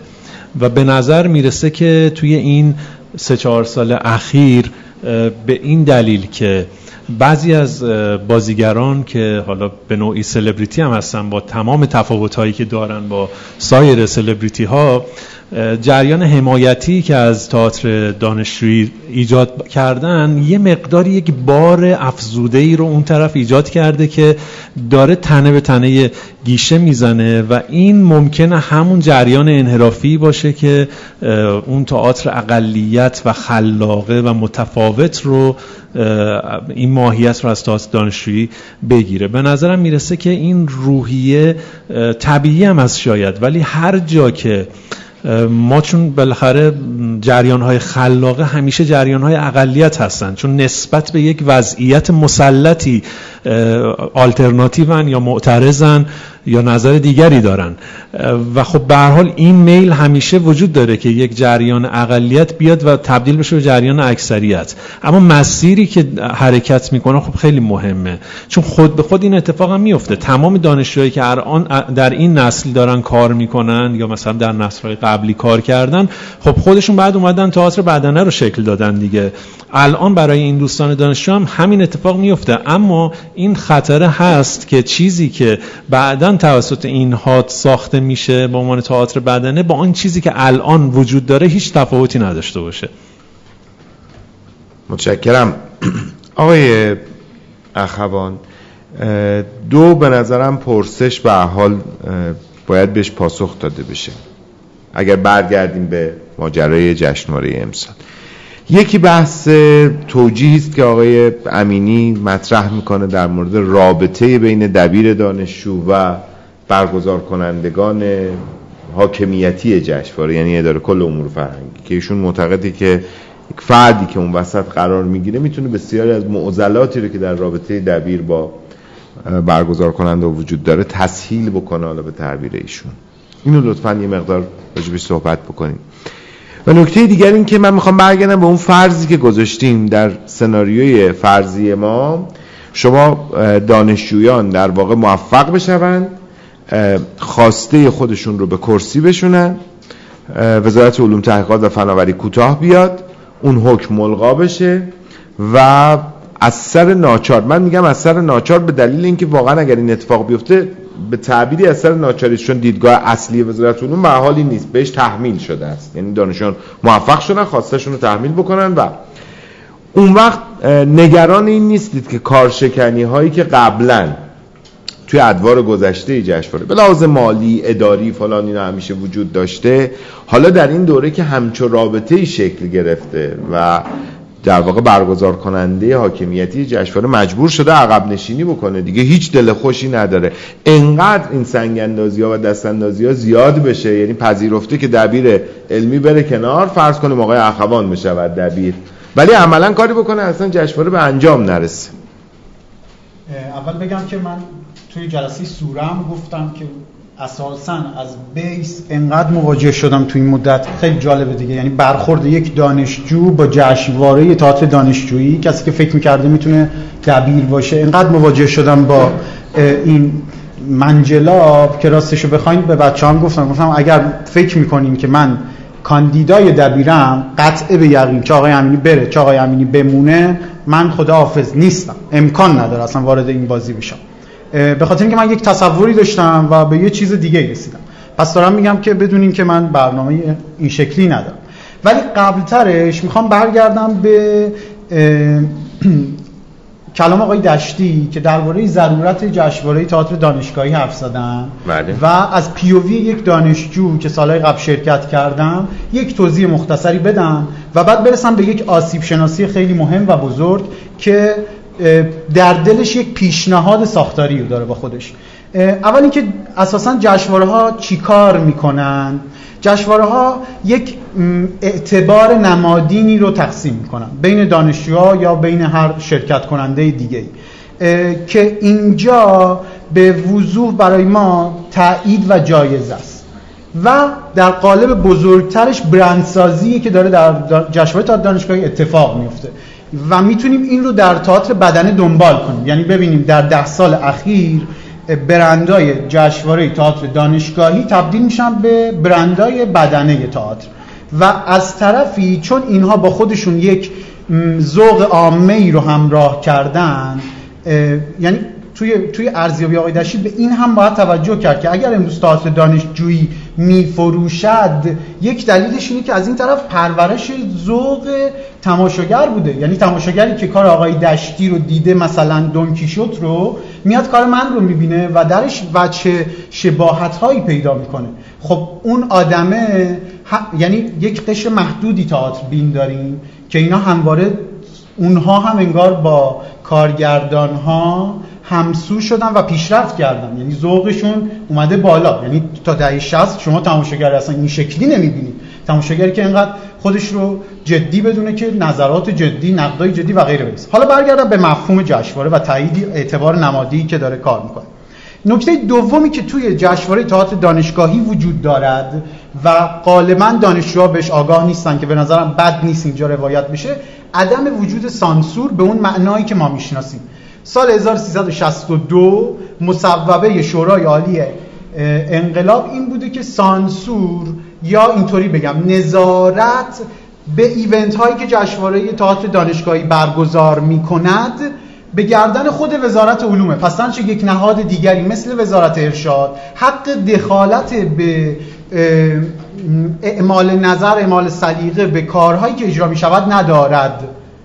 پس در نتیجه این یک امکانی می‌سازه برای کارگردان جوانی که خودش رو در بدنه نمی‌بینه یعنی میگه من امکان نداره اصلا اجرام برسه به اجرای عموم. پس در نتیجه من در دو جلسه سه جلسه اجرا در دل جشنواره می‌توانم اجرام رو با بدنه تخصصی تئاتر این مملکت که میشن اساتید دانشجوها دانشگاهی ها به اشتراک بذار. این نکته خیلی مهمیه که این جشنواره رو اساسا متمایز می‌کنه از بقیه جشنواره ها یه نکته خیلی مهم دیگه هم اون کردیتیه که به دانشجو میده به من اعتبار میده برای سالن گرفتن حتی توی شرایط الان که یک مقداری نسبت به دهه شما آسونتر شده ولی همچنان مشکلات خودش رو داره. اجرای عموم حمایت می‌خواد که نیست برای دانشجو به خصوص برای کسی که پاش جای محکمی نیست. پس این جشنواره کمکی می‌کنه برای اجرای اون. نکته بعدی تربیت آدم فرهنگیه. ببینید همونطور که من در درام نویسی در کارگردانی در بازیگری تمرین کارگردانی تو این جشنواره تمرین درام نویسی تمرین ها رو می‌کنم دبیر این جشنواره هم می‌تواند تمرین دبیری بکند. چرا؟ که بعدها یک دبیری یک آدم فرهنگی تربیت بشه برای این جامعه.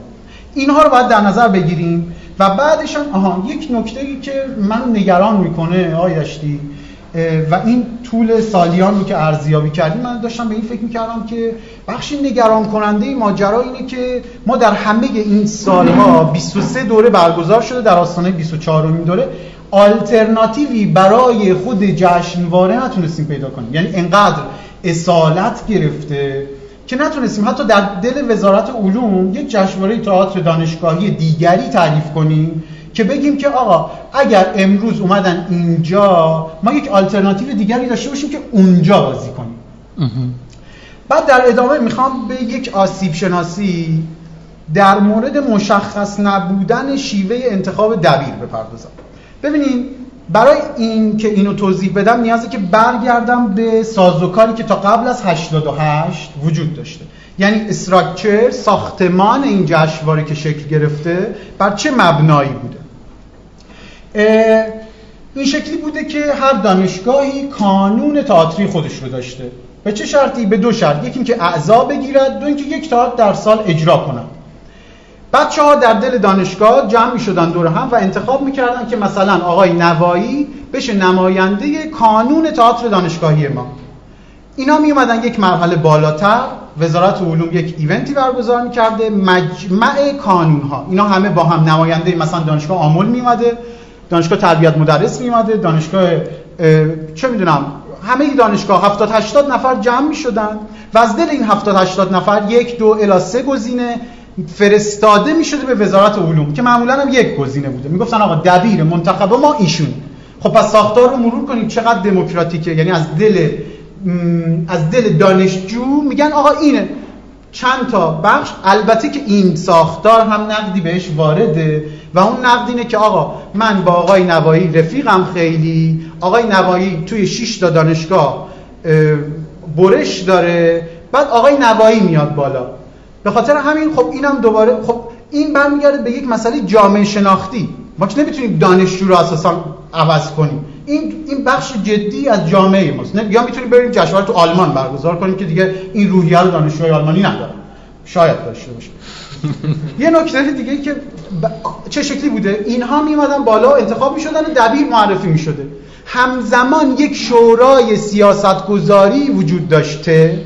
یا حداقل باید وجود داشته باشه که اگه من علیرضا خوان با زرنگی دانشجویی اومدم بالا یک نسبتی بین من وزارت علوم و این نهاد شورای سیاست گذار برقرار بشه. شورای سیاست گذار نسبتش با دبیر در واقع چه شکلیه؟ شورای سیاست گذار به مسابه هیئت مدیره دبیر به مسابه مدیر عامل. پس هیئت مدیره امکان ایده دادن امکان نفوذ امکان برقراری ارتباطی با ایشون داره.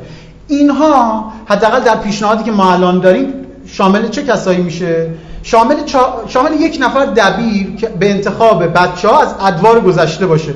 ما میگیم آقا آقای نوایی آدم درجه یکی بوده خیلی خوب برگزار کرده خودش هم حاضر الان حضور پیدا کنه. کنار پنج نفر دیگه رأی گیری می‌کنیم. آقای نوایی رأی میاره. انتخاب میشه و میاد میشه نماینده ادوار چهار تا هیئت علمی اونجاست. آقای امینی هم که دلشون می‌خواد حضور داشته باشن در این package جا دارن. آقای امینی مثلا از دانشگاه تهران آقای ایکس از تربیت مدرس آقای ایگرک از هنر و معماری و و و و میچینن. همه آقا نیستن البته. خانم ایکس و خانم ایگرک هم هست. خیلی خوب. آره، اونم رعایت بکن. جنسیتی هم نگاه نکن. این ور آقایون هم رفت بشین واقعا تلف میشن بعد میان انتخاب میشن. این هیئت پس چی شد؟ هیئت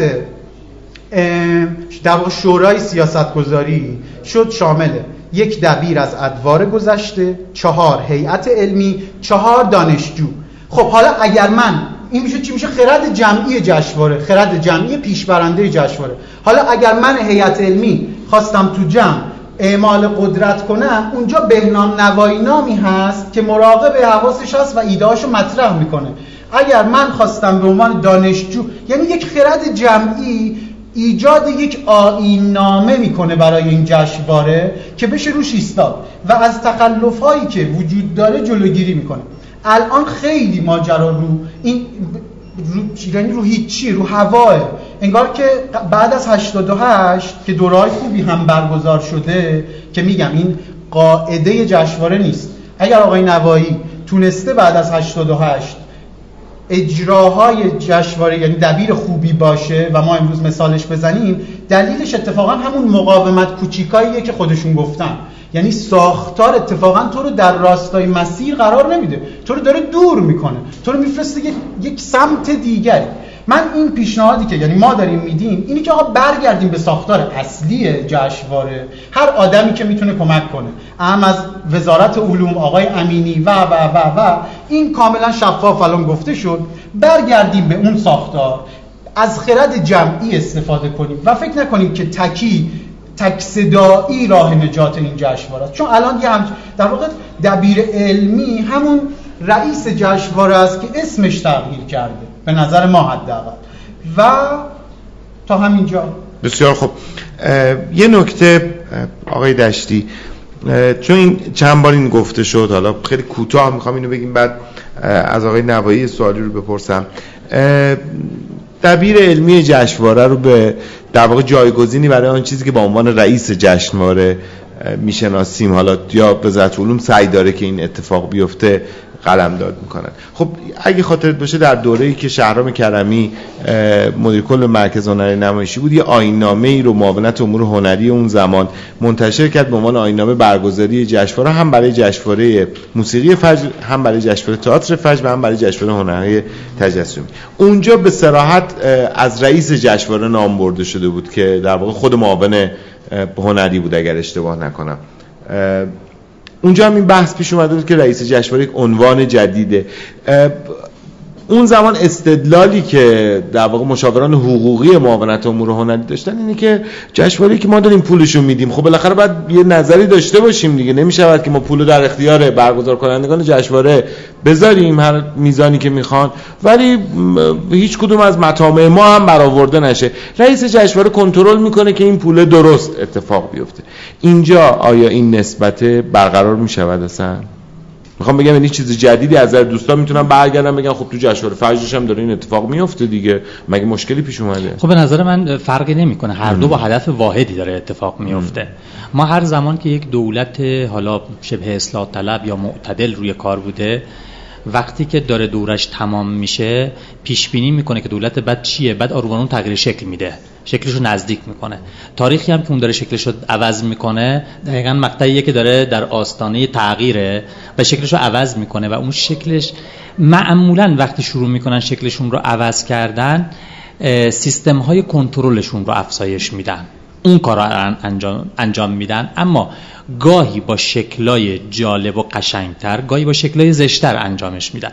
یعنی منظورم اینه که شکلی که معاون هنری رئیس جشنواره است شکل زشتیه.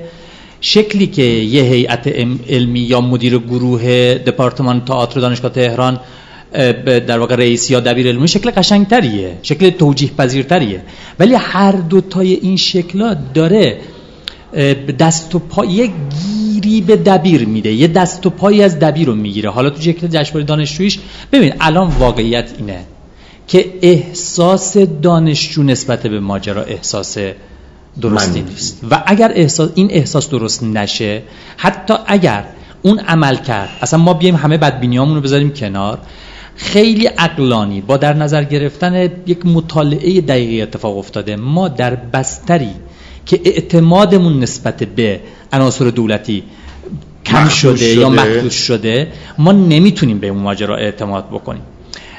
اما حالا اگر که کافی بود این توضیح هم یک نکته ای رو که در واقع علیرضا بهش اشاره کرد در با اشاره به حرفای من من اون رو به یک بهانه یکم واضحترش بکنم. مسئله من در فروش یا داشتن مخاطب نیست. مسئله من اتفاقا اون وجه تمایزیه که رفیق نصرتی به درستی اشاره کرد در برای تعریف کردن تئاتر دانشجویی و اون شیوه تولیده. مسئله اینه. ببین شیوه تولید ما محصول نحوه فکر کردن به تولیده. آها؟ اگر من شروع می‌کنم در نحوه فکر کردن به تولید اول از همه یک سلبریتی رو میارم به ذهنم بعد میگم این سلبریتی رو با چه تکسی یا با چه ایدهی ببرمش روی صحنه؟ آها.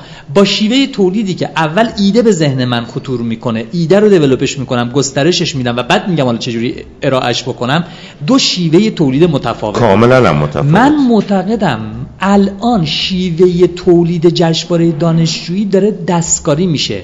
طبیعتش داره خدشدار میشه. ما که من خوشحالم که اتفاقا پرتماشاگرترین تئاتر تئاترایی که گروه های جوون برآمده از دانشگاه یا دانشجو دارن اجراش می‌کنن. این که اصلا فخر ماست. کیف می‌کنیم از اینکه داره این اتفاق میفته اما اون سمتی که ذهنه داره تو تولید خطا میره یا اختلالاتی که ممکنه باعث گروه ها بشه که با چند تا نمونه براتون مثالش می‌زنم. اخیر هفته قبل یا همین چند روز پیش یوز پرنگ ایرانی سه تا بچه زایید که یکیشون طلب شد. خب یعنی و یک کارشناسی توی که این شبکه ها داشت حرف می‌زد. می‌گفت آقا این یارو رو وسط بیابون سزارین کردن. یوز رو وسط بیا و این داشت درباره این حد می‌زد که شما چجوری دارید به طبیعت و دستکاری می‌کنید و مردن این بچه؟ مثلا می‌گفت مثلا خوشبین نیستم که اون دو تای دیگه هم زنده بمونن. آه می‌گفت دارید طبیعت و دستکاری می‌کنید. یک اقلیت یک در واقع تعداد محدودی از این یوز پلنگ نمی‌دونم 13 تا 14 تا خیلی محدودی ازشون مونده. شما دارید از که سزارین کردید وسط بیابون که اصلا امکان این که در واقع سیستم پزشکی درستی داشته باشید که بتونید کنترل بکنید فرایندشو سزارینش کردید. بعد می‌گفت یکی از چیزایی که میگه خب من دانشجو نداشتم داشتم به اون حرف اون آدمی که در واقع مربوط به حوزه محیط زیست بود دارم اعتماد می‌کنم. می‌گفت یکی از در واقع عواقب این سزارین اینه که این مادره اینا رو نمیپذیره تو آغوش خودش از سینش نمی‌ذاره شیر بخورن. برای همین تصویر نشون می‌داد یارو داره با سرنگ به یه بچه شیر میده. می‌گفت این نمیشه. بعد کسایی این کار کردن که دو هفته بعد اعلام کردن که جنسیتش نر نبوده ماده بوده. حالا ببین حالا حالا ببین. ما کاری که داریم با پروسه تولید جشنواره دانشجویی می‌کنیم شبیه همین سزارین عمل کردنه. یارو به جای اینکه زایمان طبیعی بکنه خلق طبیعی بکنه تو پروسه منطقی خودش خلق بکنه ما داریم یه کاری باهاش می‌کنیم که میگیم زودتر انجامش بده. شکمه تو باز میگیم سریع اثرتو بیار بیرون. داریم مناسباتش رو دستکاری می‌کنیم. یکی از تا امروز شما خبرگزاری ایسنا رو و فضای مجازی رو نگاه بکنید یکی از موفق ترین کارهای دانشجویی دو سال قبل دوچار چه هواشی شده که تازه الان داره در یکی از مهمترین فستیوال های اروپا اجرا می‌کنه و امروز هواشیش توی ایران داره. من میگم قابل مطالعه از پیدایش این هواشی کارگردان موفق جشنواره دانشجویی. خب؟ بعد از اجراش در یک اثر موفق بهش پیشنهاد میشه که در با یک تهیه کننده بهش پیشنهاد میده که بیا در سالن اصلی تئاتر شهر تئاتر اجرا کن. من میگم این دستکاری کردن اون سزارینه است. است. یعنی باید من مسئله این نیست که بگم تا سال اصلی تئاتر شهر جای مهمتریه. طبقاتی نیست که بگیم اول مولوی اجرا کنیم بعد میریم چارسو اجرا بعد میریم سال اصلی بعد میریم تالار وحدت اصلا اینجور طبقه بندی وجود نداره. من هنوز بعد از این چند این 20 سال کار کردن هنوز در سال اصلی تالار وحدت تئاتر اجرا نکردم. فکرم نمی‌کنم کار بدی کردم. ممکنه در آیندهم پروژه‌ای داشته باشم که به درد اونجا بخوره. ولی اینو می‌فهمم که یه تجربه کارگردانی داشتن بلافاصله با این پیشنهاد روبرو شدن یعنی دستکاری کردن در طبیعت حرکت خلاقه. من مسئلم توی اقتصاد اینه. وگرنه من می‌فهمم که امروز با دیروز خیلی متفاوته. آها؟ می‌فهمم که مسئله اقتصاد امروز با دیروز خیلی متفاوته. می‌فهمم که تولید هزینه داره. اما من به در واقع این دوستای درجه یک و عزیزم که دارن لطف می‌کنن واقعا و حمایت می‌کنن از این تاترای دانشجویی حمایت اقتصادی می‌کنن از تاترای دانشجویی پیشنهاد می‌کنم به جای این لیبل هایی که دارن وارد می‌کنن و اختلالات درون گروهی داره ایجاد می‌کنه و داره در واقع فرهنگ دانشجویی رو دچار اختلال می‌کنه. به نظر من اگر که ما باید چشمون رو ببندیم و بگیم وزارت علوم کمک نمی‌کنه بودجه نمیده تئاترهای دانشجویی بی پناهن بعد از جشنواره نمی‌تونن کاری بکنن ما باید الگوهای بین المللی رو مورد مطالعه قرار بدیم. در واقع این سرمایه ها وارد یک NGO هایی بشن که این NGO ها بتونن به دانشجو fund بدن برای فکر کردن مطالعه کردن و بروز خلاقیت هاشون ما وقتی شتاب, زده, شتاب زده یهو یه label ی رو می‌ذاریم به دانشجوی کار اولیه یه چیزی داریم بهش میدیم که همون سزاریانه داره اتفاق میفته پس, پس من نمیگم که پول نداشته باشه نمیگم هزینه تولید نداشته باشه نمیگم تماشاگر نداشته باشه نمیگم فروش نداشته باشه میگم همه اینا رو داشته باشه. اما توی روش تولیدش که همون بجه شیوه تولید که همون در واقع وجه امتیازشه نسبت به تئاتر بدنه یا تئاتر حرفه‌ای تر این رو از دست نده. چون وقتی این رو از دست میده خیلی چیزا از دست میره. و ما اگر که در واقع یک برآمده تئاتر دانشجویی وقتی چه محمد مساوات جابر رمضانی از تئاتر دانشجویی به تئاتر حرفه‌ای اومدن تا سالها داریم نمود حرکتشون رو هنوز می‌بینیم و ممکنه بعدن تر تغییر رنگ داده باشن الان بهتون میگم از فاصله یک اجرای موفق در جشنواره تا رفتن به اجرای دوم این اختلاله داره اتفاق میفته این سزارین اتفاق افتاده.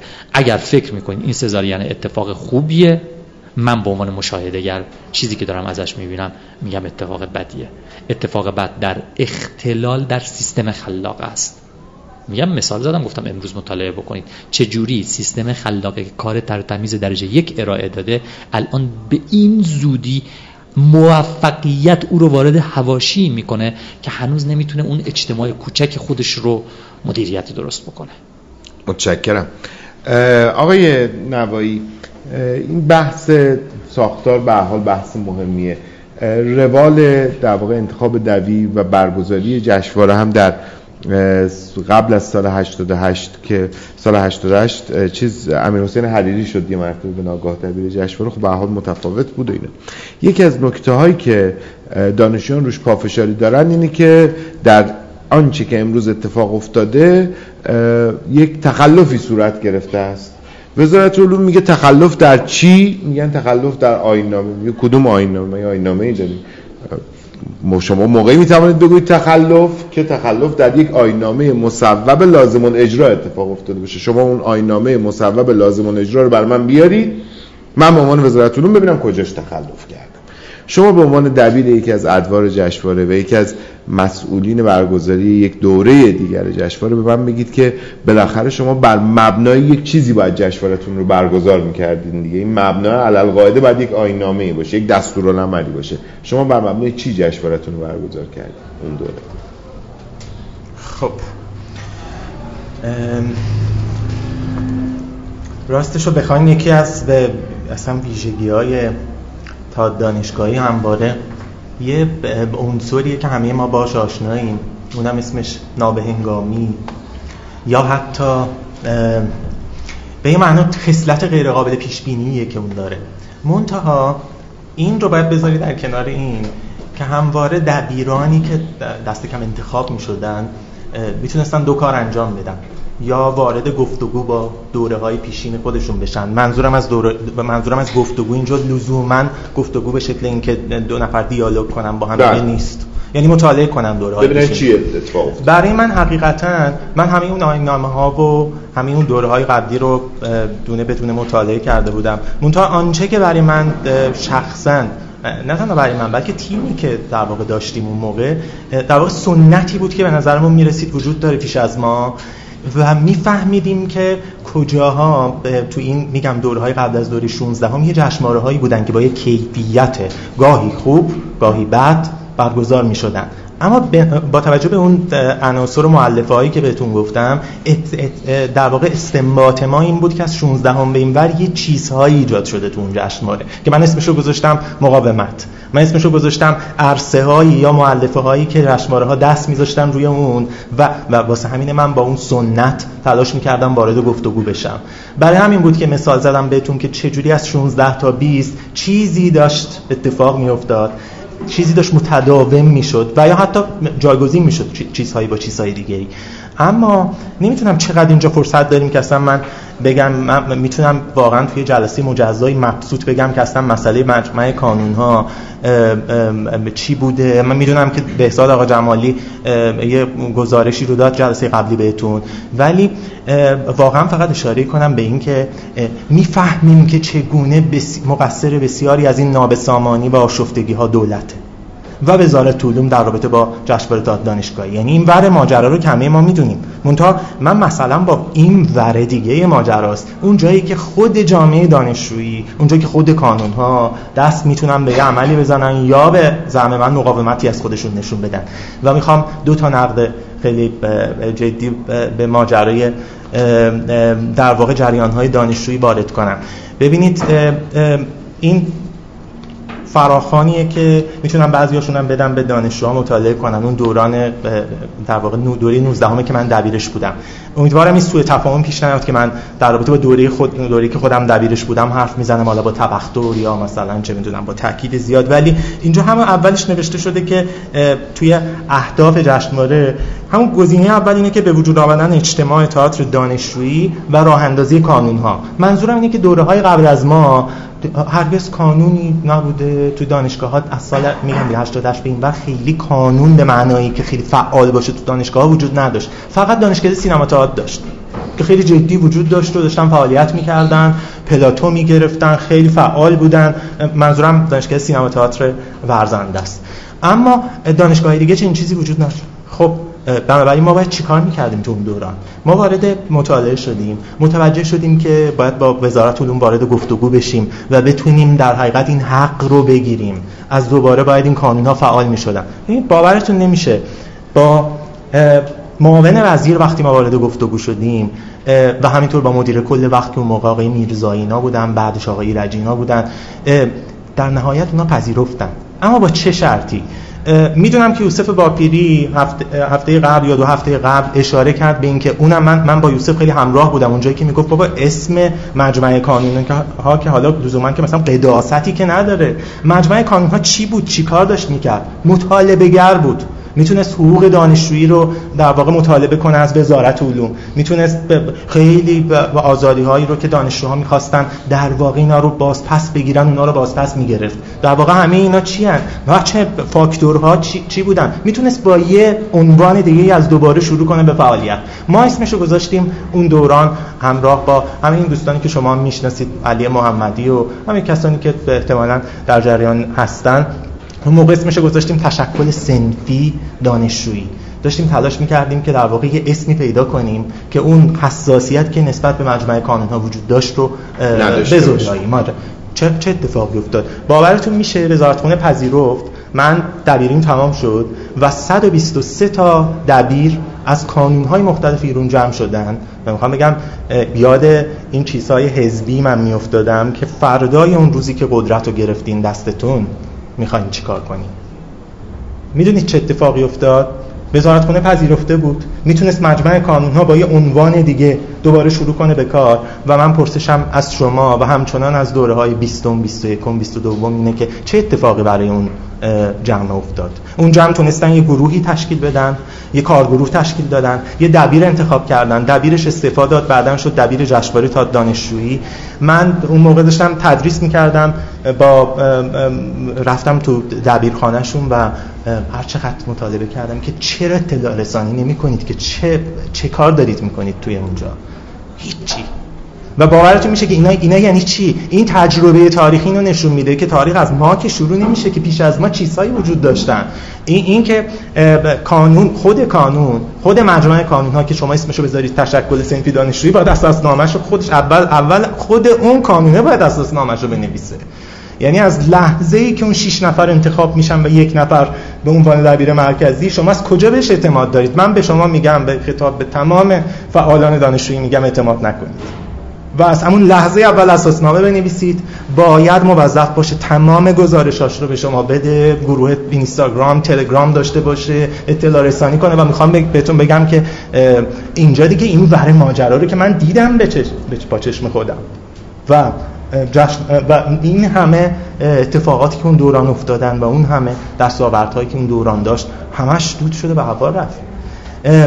خب چه نتیجه ای رو می‌گیرم از این ماجرا؟ می‌خوام بگم خب بچه‌هایی که الان دارن فعالیت می‌کنن چقدر آگاهن از این؟ من متوجه شدم تازگی, تازگی کسی به اسم پویا باطبی مسیر رو از دوباره رفته بعد از ما. ولی ما اصلا بی اطلاع بودیم. چقدر افسوس. از دوباره رفته و از دوباره خورده به درهای بسته. شاید ما به هم وصل می شدیم چقدر اتفاقات بهتری می افتاد و از دوباره الان دوباره بچه ها جمع شدن تا بتونن چه می‌دونم چیزی مثل مجمع کانون ها رو دوباره احیا بکنن. ببینید این, این یه نکته است. و یه چیزی که مربوط به بحث اولم که در رابطه با مقاومت بود این تو این سه دوره اخیر من متوجهم که چه سختگیری هایی وجود داره از سمت وزارت علوم چه محدودیت ها چه اعمال فشارها چقدر در واقع سختگیری هایی که وزارت می‌ذاره بر روی با توجه به این همین چیزی که شما اشاره کردین در رابطه با بودجه جشنواره گفتین من همه اینا رو می‌فهمم. ولی خب این در رابطه با دو ادوار دیگه هم بوده. من تو این سه تا دوره راستش رو بخواین هیچ ایده ای رو مطلقا ندیدم مربوط به با احترام البته به تمام تلاش هایی که دوستانم ممکنه توی اون ادوار جشنواره به عنوان داور بازبین و یا هر چیزی که بوده باشن. خیلی ندیدم که مثلا مقاومتی شکل بگیره در برابر این وضع موجود. اتفاقا از این بر ادغام دیدم. اتفاقا از این بعد دیدم که چجوری فستیوال تم میده به هژمونی سلبریتی محوری. تو انتخاب داور. اتفاقا این همه توضیحی که دادم در رابطه با اینکه این آدمای جزمندیش رو کلی تاوان آدما دادن تا بتونن دور کنن از جشنواره. از دوباره کشوندنشون به جشنواره. میگه مشهوده دارم در رابطه با چه چیزی صحبت می‌کنم. متوجه هستم می‌دونید من آرش مسئله من اینجا اصلا فرد یا چیز نیست. می‌خوام بگم چه جوری خود جریان دانشجویی تفکر مهمه دقیقا. یعنی مثلا اینکه که چجوری با گذشته خودش وارد گفتگو میشه. می‌دونید تو دوران این دورانی که من به شما گفتم 16 تا 20 من مثلا فکر می‌کنم می‌بینم این 20 تا 23 چه نسبتی رو برقرار کرد با این دورهای پیشین؟ هیچی مطلقا. و از دوباره ببینید حتی تو مسئله کانون ها هم همینجوریه. الان دوباره رسیده به این نکته که می‌خواد رئیسی نباشه اون بالا. و تازه باید رئیس رو منحل کنه و از دوباره شروع کنه اساسنامه بده فعالیت کنه در رابطه با ساختار جشنواره فکر کنه. منظورم نیست که اصلا افکار نومیدانی رو مثلا بخوام تزریق کنم یا تسریع بدم. از غذا می‌خوام بگم که باید ضد هژمونی بود.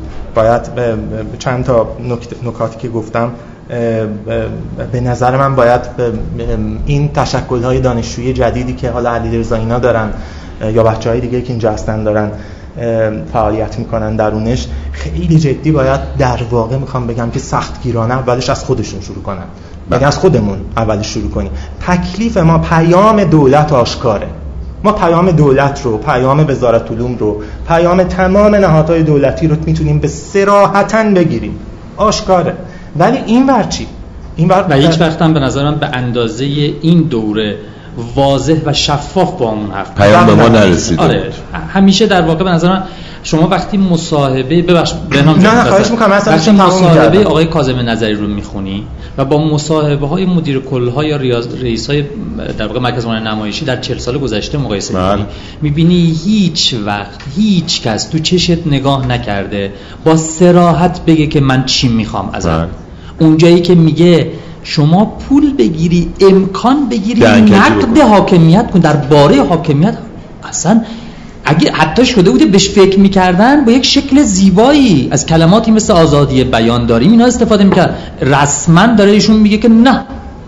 بله. این به نظر من سراحتیه که ما باید تکلیفمون رو با همون میزان سراحت باش روشن کنیم. بسیار خوب متشکرم.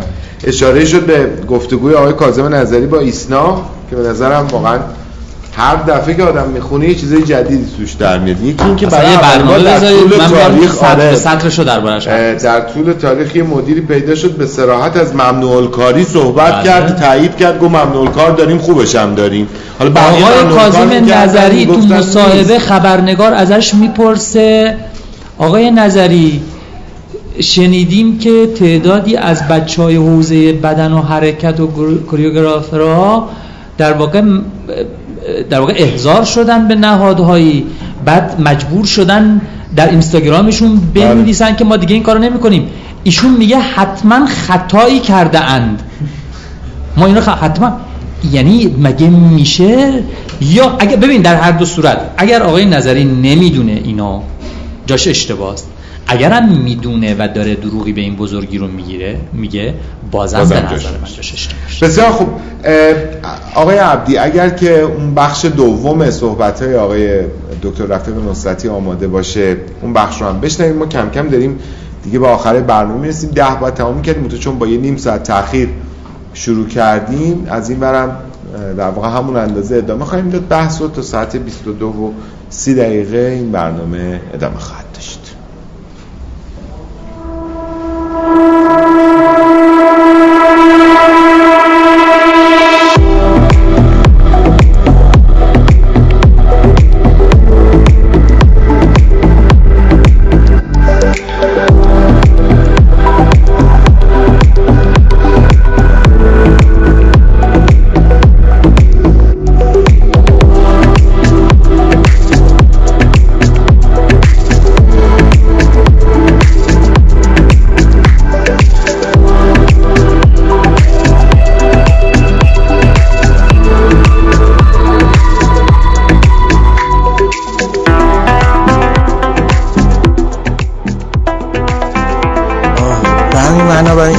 طولانی نشه حرفام آیا یه نگاه دوره بندازیم به تئاتر دانشجوییمون؟ آیا اینطوری مونده؟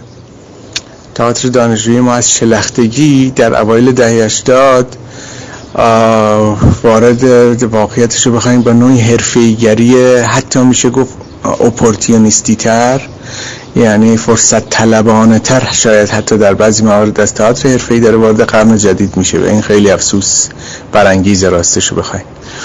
یعنی در واقع نه تنها از یک دوره به بعد تئاتر دانشجویی به سمت یک جور محصولگرایی رفت. یعنی اینکه کار درخشان به اون معنا ارائه بده نه به معنای داشتن ایده یا شیوه تولید منا... شیوه تولید متفاوت یا آلترناتیو بلکه انگار مثلا توی همون کیفیات زیبایی شناسانه موجود رو دست تئاتر مثلا حرفه‌ای بلند شه. چنین وارد چنین رقابت کاذبی شد و جدیدا هم که از هر سوراخ سنبه تئاتر دانشجویی روایت هایی از فرصت طلبی نادیده گرفتن مثلا رفاقت ها نادیده گرفتن منش های دانشجویی منیت های و اصلا کارگردان هایی که منیت عجیبی دارن تو تئاتر دانشجویی و اتفاقا به شدت انگار عاشق سلسله مراتبن یعنی از دستور دادنشون به بازیگر و عوامل و یعنی رفتاری با عوامل گاهی می‌کنن که تا خیلی از کارگردان های ای که سالها دارن تئاتر کار می‌کنن با عواملشون نمی‌کنن. طرف دانشجو هنوز کار اولشه تمرین سوم جوری با عوامل صحنه رفتار می‌کنه که عجیبه. یعنی با هم کلاسیش با دوستش که همون فردا سر یک کلاس با هم میشینه رفتاری بسیار زننده و اینها رو وقتی می‌بینی اینی که نه نه اصلا تئاتر دانشجویی اصلا این نیست. اگر تئاتر دانشجویی یک زمانی مورد پسند و اهمیت و توجه خیلی ها بود به واسطه اون منش ها و اون در واقع امکانهای آلترناتیوی بود که پیش می نهاد و پیشنهاد می‌داد به زندگی به بودن به بودن ما روی صحنه یا حتی توی خیابان یا توی خود زیستمون. من به نظرم می‌رسه که هنوزم البته امیدوارتر کننده ترین بخش تئاتر ما همچنان تئاتر دانشجوییه ولی متاسفانه انگار چشماندازها و افقها تغییر کرده خیلی. و یه اتفاقات دیگه هم افتاده مثلا حضور تهیه کننده های تو تئاتر دانشجویی که خب اونا با نیت خیر میان خیلی وقتا هم کمک کنندن خیلی وقتا هم می‌بینید که خیلی از گروه ها با رضایت خودشون وارد چنین مناسباتی میشن که کسی هم نمی‌تونه بگه ایراد داره یا نداره یعنی نباید یا باید. ولی به شخص فکر می‌کنم که گاهی میشه به این مناسبات هم اینطوری نگاه کرد که آیا آیا تئاتر دانشجوی ما با تن دادن به تهیه کننده بر تنبلیش اضافه نمی‌کنه؟ یعنی دقیقا آنجایی رو که باید پوشش بده با تلاش با خلاقیت با نوعی از کار گروهی برای رفع مسائل سراغ تهیه کننده میره و این راحت ترین کار ممکنه. به پول خیلی حلال مشکلات تو تئاتر هم حلال مشکلات خواهد بود ولی تئاتر دانشجویی قرار بود رو به رو بشه با مشکلات. و با خلاقیت و با تلاش بیشتر اونها رو رفع کنه. وقتی دوباره با پول می‌خواد اون رو رفع کنه هیچ فرقی با تئاتر حرفه‌ای نداره. پس الان خیلی ساده آخرین جمله هم اینطوری بگم. به نظر می‌رسه روز به روز تئاتر دانشجوی ما بیشتر توی تئاتر حرفه‌ای مزمحل میشه به واسطه خود شیوه تولید. یعنی اساسا شیوه تولید انقدر داره شبیه تئاتر آن چیزی میشه که ما بهش میگیم تئاتر حرفه‌ای که اساسا دیگه مرزی بین تئاتر دانشجویی و حرفه‌ای وجود نداره و با کیفیت زیبایی شناسانه خاصی هم نمیشه متعینش کرد. مثلا تئاتر دانشجویی مثلا روی کرده بازیگری و کارگردانی ایناش که متفاوت متفاوت و متمایز نیست. یا مثلا اینطوری نیست بگیم تئاتر دانشجویی پنج پرده یه تئاتر حرفه‌ای سه پرده که از این چیزا وجود نداره. تئاتر دانشجویی صرفا به واسطه شیوه تولیدش از تئاتر حرفه‌ای متمایز می‌شد که اونم روز به روز بیشتر داره تو اون شیوه تولید تئاتر حرفه‌ای مزمحل میشه رسما. و همین و اسفناکه. ولی خب واقعیت اینه که خیلی چیزا اسفناکه از این هرم مزلو رو نگاه کنید هرم مزلو زندگی و جامعه ما رو. از کفش نان و احتیاجات اولیه روزمره است تا اون بالا که هویت یابی های روشنفکرانه و تحقیق خیشتن و تئاتر و هنر و این چیزاست. یکی از یکی اسفناکتر و وحشتناکتر. و در زمانی که ما مسئله نان داریم گاهی حتی خیلی خیلی سانتیمانتال و دردناک به نظر می‌رسه که یعنی در واقع این شکل از دغدغه خیلی سانتیمانتال دردناکه. مگر اینکه مگر اینکه به واسطه این دغدغه فهم دوباری از همون مفهوم نان و چیزهایی در اون حد ضروری و اولوی و در واقع اولیه پیدا کنیم برای متشکرم خیلی ممنونم که این فرصت رو به من دادید که منم با صدای بلند در این باره با شما بیاندیشم و اگر حرفی دارم یا چیزی تو ذهنم با شما در میون بذارم.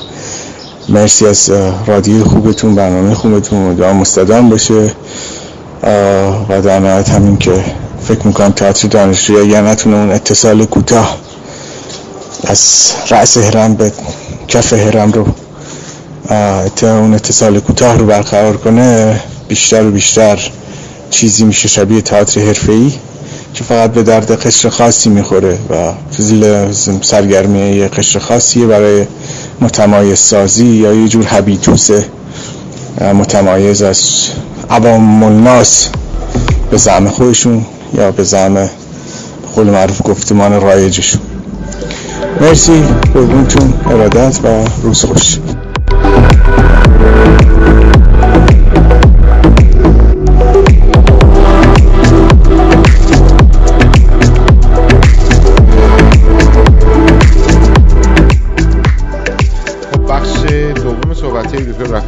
رو شنیدید درباره تئاتر دانشجویی. و و ما همونطور که عرض کردم دیگه در دقایق پایینی هستیم. برنامه سوم از فصل دوم دراماتیک رو می‌بینید و میشنوید. با حمایت همراهی در واقع خانه مستقل تهران در خیابان خردمند. اینجا نشستیم و داریم صحبت می‌کنیم. یکی از دوستان ما در این برنامه هم گفتیم خواهش کردیم از دوستان دانشجو که می‌خوان در برنامه حالا بیان همزمان حضور داشته باشن یا صحبتی دارن حتما در هنگام تولید برنامه اینجا باشن. دوستان زحمت کشیدن اومدن و یکی از دوستان رو می‌خواد صحبت بکنم ازشون خواهش کردم چون ما با کمبود شدید میکروفون دست و پنجه نرم می‌کنیم. از آقای نوایی خواهش کردم که چند لحظه جاشون رو در اختیار این دوستمون قرار بدن ایشون صحبت بکنند و ما حرفاشون رو بشنویم. بفرمایید قربان. سلام می‌کنم به همه رفقایی که اومدن. رفقای غایب و از حرفایی که تا الان هم زده شد بسیار بسیار خوشحالم من. عنوان کسی که توی دوره قبل جشنواره کار می‌کرد در بخش اجرایی خواستم چند نکته رو که به تجربه گذراندمشون اینجا ذکر بکنم شاید یک مقدار یاری بکنم.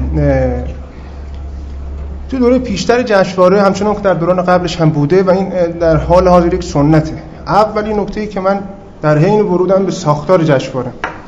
متوجه شدم. بعد از یک سال تأخیر البته یک سال پیشترش هم من گفته بودن که داریم کار می‌کنیم فلان. دیدم که من نمی‌تونم کاری بکنم. منتها در نهایت این چنین شد که خب شاید من بتونم کمکی بکنم. در لحظه ورود به ساختار جشنواره یا به سازمان جشنواره من متوجه یک چیز شدم. یک میل تام در تمامیت خودش نشون داد خودش رو. به همسان سازی وجود داره. در ساختار جشنواره تا دانشگاهی. در وقتی که تو کار می‌کنی پیش از این که نمی‌دونم معاون وزیر یا مدیر کل فرهنگی یا غیر صلاح آدم ها بسیارن بگن که شما مثل هم باشید ما اونجا مثل هم دیگه هستیم. من رفتم اونجا گفتن خب چیکار کنیم؟ ما دفتر دبیرخونه آشنا بشم دبیرخونه هم که نداشتیم لنگ در هوا توی امارات روبرو توی اتاقکی. دیدم اوضاع خیلی خرابه. دیدم کامپیوتر چند روز خاموشه گفتم داستان چیه گفت یک شش روزی هست موس نداریم. گفتم باش اول باید موس پیدا کرد که کامپیوتر دبیرخونه روشن بشه. بعد از چند روز کار ابتدایی رو عرض می‌کنم. موس نبود و دوستان نشسته بودن. هفتش چون نبود. واقعا امکاناتی وجود نداشت. از صفر. می‌خواستن تصویر بگیرن که پرزنت بکنن توی سایت سایت و اینستاگرام و اینها. دوستی ما داشتیم مسئول گرافیک بود. به من زنگ زد گفت یه عکس بفرست عکس فرستادم. یه ده دقیقه بعد زنگ زد گفت من یک عکس بفرست با تیشرت رنگی. دکمش این دکمش مثلا تا اینجا بسته باشه. موهاتم به این شکل. گفتم چجوری؟ گفت جوانگراس جشنواره. و جوونی مفهم گفتم اینجوری نیست قضیه. من ببخشید علی مهرانی دبیر اجرایی دوره قبلی. مدیر اجرایی مسئول بود کاره مسئول بودم کار می‌کردم. حالا یا در هر اسم و عنوانی. گفتم با دوستمون اشکالی نده من یک تصویر براتون میفرستم. یه تصویر مضحکی هم بود اونم گرافیکش کرد مضحک‌تر شد. گفتم برای چطور تو فکر کردی که جوانگرایی یعنی چه چه استیلی برای عکس دارید شما تبیین می‌کنید؟ گفت ما قبلا این تصمیم گرفتیم. گفتم اوکی. این سازمان درون جشنواره است که مدیر کل فرنگی نگفته که با تیشرت عکس بگیرید.